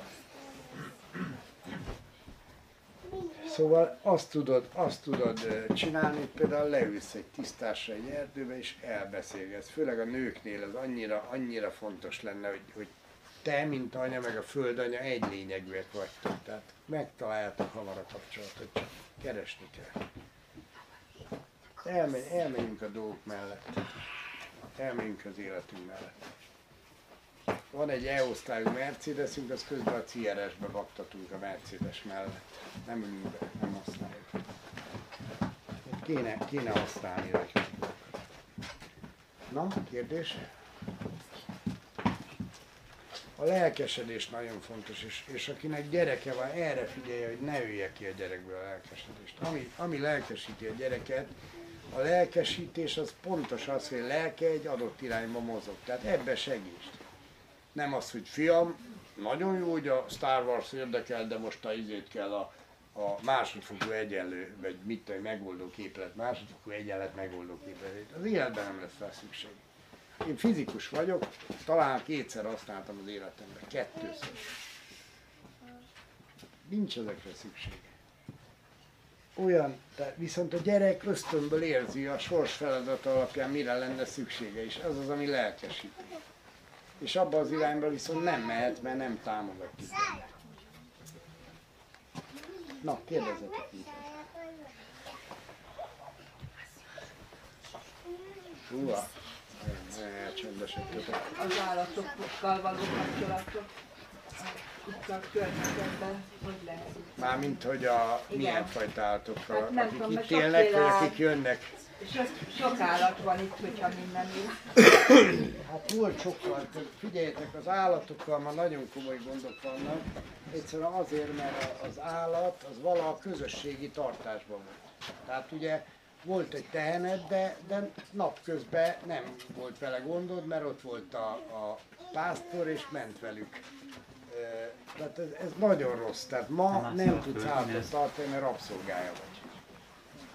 Tehát régen azért ott volt a szomszéd, ha elmentél valahova megfejt, vagy ete, ad, adott enni neki, ma, ma egy rabság. Tehát én évek óta killódok ezzel, hogy nekem voltak uh, lovaim, gyönyörű, hucul, ménesen volt, de mindennel csak a gond volt. Tehát amikor éjszaka felhívják az embert, hogy vigye a picsába a 31-esről a körforgalomból a izéket, mindez 30 kilométerre volt, és akkor ugye éjszaka hajtottuk vissza lábon, meg mindent, tehát nem, nem, voltak szürke marháim is, nem, ma nem alkalmas a világ az állattartásra. Nem véletlen, hogy, hogy már nem látsz olyat, mint régen, hogy megy, megy a izé, áll a busz, mert megy a, izé, a csorda a. Nagyon nehéz. A másik pedig az, hogy, hogy eh, nem éri meg. Tehát 4000 forintért adtuk a sonkát valaha, és kiszámoltam, hogy nem éri meg. A mangalica sonkát nem bírod ennyiből előállítani. Tehát ma, amikor nincs meg a teljes vertikum, tehát nekünk például a gabonát nem tudjuk megtermelni, mert nagyon rossz minőséggel földünk. Tehát csak vásárolni tudjuk. És ezek nevetséges árak, ezt higgyétek, hogy 800 forint egy, egy kiló hús, meg ilyenek. Tehát nem, nem lehet annyiból előállítani. Tehát csak arra gondoljatok, hogy, hogy mit tudom, általában az állatoknál egy a tízhez, a, tehát ö, 10 kiló terményből lesz egy kiló hús. Tehát az azt jelenti, hogy, hogy minimum mit tudom, én, 60-70 forint a kukorica, tehát minimum 700 forintba kéne kerüljön az a hús, mindenféle haszon, meg tartás, meg büfisztetés nélkül. Tehát nem éri meg. Tehát most már, most már csak annyit tartunk nagyjából, amennyi, amennyi nekünk kell, meg így a táborokba a sajátjainknak adunk. De már az, mint régen, hogy ilyen több száz kiló húst, meg eh, szalonnát, meg egyebet alaktunk. Egyébként még egyet itt is, hogy eh, húsnál is nagyon fontos lenne, hogy nyersen egyet. Tehát ami főzött, sütött, stb. az már manipulált. Mi az, ami nyers hús? Szalonna, kolbász. Tehát régen paraszti kultúrában a zömét, azt így csinálták, a kolbásznak, szalonnának. Ezek nyers húsok. Teljesen más, máshogy emészted, és sokkal egészségesebb. Hát például a gyereknek régen az első hozzátáplálás, a kenyér csócsáláson kívül az a szalonna volt. A szalonna, mert az hasonlít legjobban az anyatejre. És hát a csócsálás, itt van itt nagyon sok anyuka erre, nagyon figyeljetek oda, hogy az első hozzátáplálás az nem a tápszer, meg nem a ö, teljes tea, hanem, hanem csócsáj neki. Csenyeret csócsáj először, szalonnát csócsálj neki, olyasmiket csócsáljál, ami, ami egyébként ezt érezni fogja egy anya normális esetben. És ez azért fontos, mert, mert ez a tan, tanítási folyamat. Hát honnan tudná, hogy hogy kell megemészteni a, a kenyeret, mondjuk, ha nincs mintája. Ez a másik oka egyébként, de bezártak titeket? Igen. Hát ilyen az élet nem agostoltam. Na akkor most végig kell hallgasni.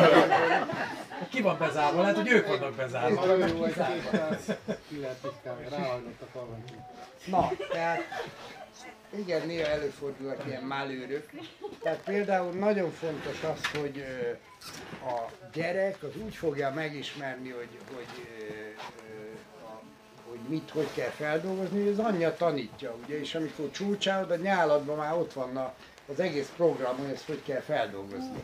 Ugye, tehát a nyáladban benne vannak azok az enzimek, amik majd végigkísérik az egész emésztést. Ha most egy ilyen csócsált ennivalót kap a gyerek, akkor azt a programot átadod neki, tanítod a szervezetét. Minden állat így csinálja, minden állat csócsálja a gyerekének a, vagy az utódjának a táplálékot. De az ember az, az annyira kultúrát, mint ide Lacháza, tehát az, az mindent jobban tud. Tehát oda kell figyelni. Az a baj, túl, ö, ö, túl magaslóról nézzük a, a természetet, az állatokat, a növényeket, tehát sokkal nagyobb alázattal kéne, és tanulni kéne tőlük, mert van mit. Ez annyira durva, itt vannak a, a malacok, ugye? E, és amikor, és amikor, mit tudom én, van itt 10-20 malac, meg van 4-5 anyakoca, és ahhoz mennek szokni, amelyiknek teje van. És az teljesen természetesen át elfogadja a másiknak a kölkét is. Ez az együttműködés, amiről beszéltem, és nem ez a folyamatos verseny van, ami köztünk, meg birtoklás. Tehát nagyon, nagyon sokat lehetne az állatokról tanulni. Na, kérdés? Nem. Na, akkor szerintem lassan még ezt megvárjuk, hogy most ez a nagyobb eső elmén, és akkor elmegyünk ö, enni, jó? Kérdezzetek, ha valakinek ilyen egyéni kérdése van, az is jó. Szerintem ez nem egyéni.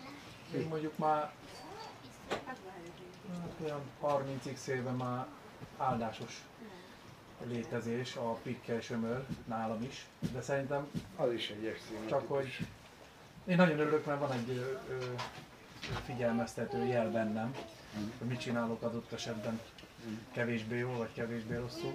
Igen, ezekre érdemes például, hogy mikor, ö, Durran be, mikor durran mitől. be egy, igen, igen, igen. Ha csak erről, hogyha beszélne egy kicsit, mint Figyeljetek, a bőr, igen, jó, akkor először is kezdjük. Tehát minden szerv valamit jelez, hogy mit nem csinálunk jól. A bőr az az emberi kapcsolatok és a külvilág. Tehát például, amikor a, a gyerek elkezd kamaszodni, tehát addig ő meg a kint az ugyanaz.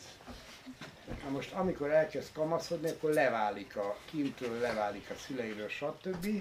És egy ilyen ne, én én vagyok, ugye? Elkezdi magát lehatárolni, és azonnal megjelennek a pattanások vagy amikor a nő menstruál például virágzik, ez, ez egy normális kultúra, ezt nagyon figyelembe vette, és, és hagyták nyugodtan békén, hogy intézze a tisztulását, ma nem. És ilyenkor a nő például ilyenkor is kipattok, hogy hagyjatok békén. Tehát ez, én, én most egy kicsit nyugiban hagyjatok. Tehát mindig, mindig akkor jelez a bőr, hogyha valami konfliktus van a külvilágban. Tehát erre érdemes odafigyelni. Az ekcéma, meg ö, pikkelsömör, szoliázis, stb. Ezek, ezek gyakorlatilag ugyanazok a dolgok. Tehát az, hogy ma több mint 50 ezer betegség van, az nem azt jelenti, hogy nem egy betegségnek van a 50 ezer megjelenése. Na most, ha már itt tartunk, hogy a halál a belegbe lakozik, a legfontosabb gond az mindig az volt, hogy mit csinál az emésztőrendszer. Tulajdonképpen messze nem azt, amit ma gondolunk, hogy ő lát el energiával. Ha ő lát el energiával, akkor miért vagy dög, amikor eszel? Érted? Tehát utána az ember vágyik csukafejs az ágyba, mert annyi energiát vesz, vesz el az emésztés. Tehát tulajdonképpen nem kéne ez, ez az energia, tehát a pránásokra gondoljatok, remek jó el vannak mindenféle étel, sőt van, aki ital nélkül. Ö, Ellenben mégis kell a táplálék, miért? Mert így megy át rajtad a külvilág. Tehát egy cső vagy, egy szár vagy, ugye, felül bejön a szer, alul kimegy a szar, egy része beépül a szárba, a másik része meg kimegy, mint szar. És, és itt van a baj. Mert az emésztőrendszered egyet dönt el tulajdonképpen, hogy mi az, ami te vagy, mi az, ami nem te vagy. És itt cseszünk el a dolgokat. Hogy hagyjuk magunkat rábeszélni, hogy nem, nem, te nem az vagy, te az vagy, amit én elvárok tőled, mondjuk a szülők, az oktatás, környezet, anyós, stb. Tehát oda kéne erre figyelni, hogy mi az, ami én vagyok, mi az, ami nem én vagyok. És figyeljetek, hogy lehet az, hogy minden állat, minden állat ez tökéletesen tudja, hogy mi az, ami jó neki. Élelmiszer, mi az, ami jó neki. Ö, gyógyításra, tehát például megtalálja egy gyógynövényet. Miért, miért van szó, hogy az ember nem találja meg? Azért, mert nem figyelünk az érzéseinkre, a belsőnkre. Tehát állandóan kifele kaparászunk, és nem figyelünk arra, hogy mit diktálna a belső. És olyannyira nem figyelünk, hogy legtöbb ember már meg se tudja különböztetni, hogy most jó az neki, amit akar, vagy rossz az neki, amit akar.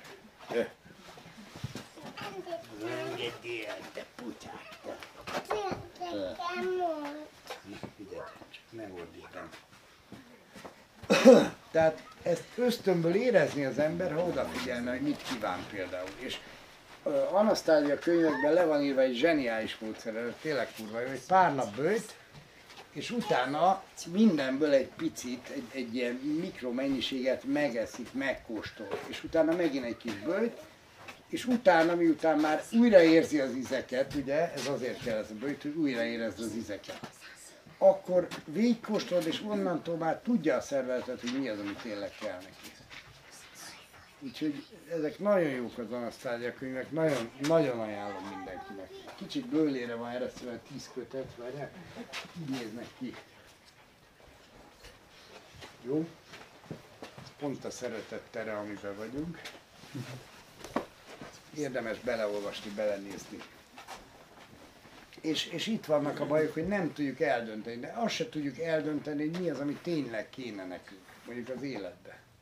És hagyjuk, hogy külső befolyások hatására tukmáljanak ránk kocsit, elektromos ószörtejtőt, banánját, tampon, táplálékot, ételt.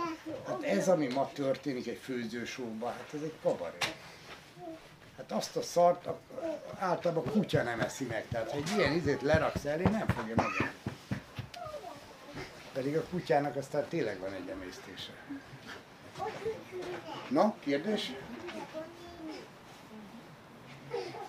Na, akkor egy picit várjunk még, amíg megáll az eső. Annyira, hogy ki tudjunk menni. Ez egy óriási áldás az eső, úgyhogy ezt köszönöm, mert ti osztátok. Na, hogy- reméljük, hogy érden is esik. De Nem csak ez, ez egy csoda, tehát ha ez nem, nem jött volna, akkor nem tudjuk. Na, akkor kongattak, úgyhogy menjünk enni, jó? Futásba. Lassú futás, gyors futás.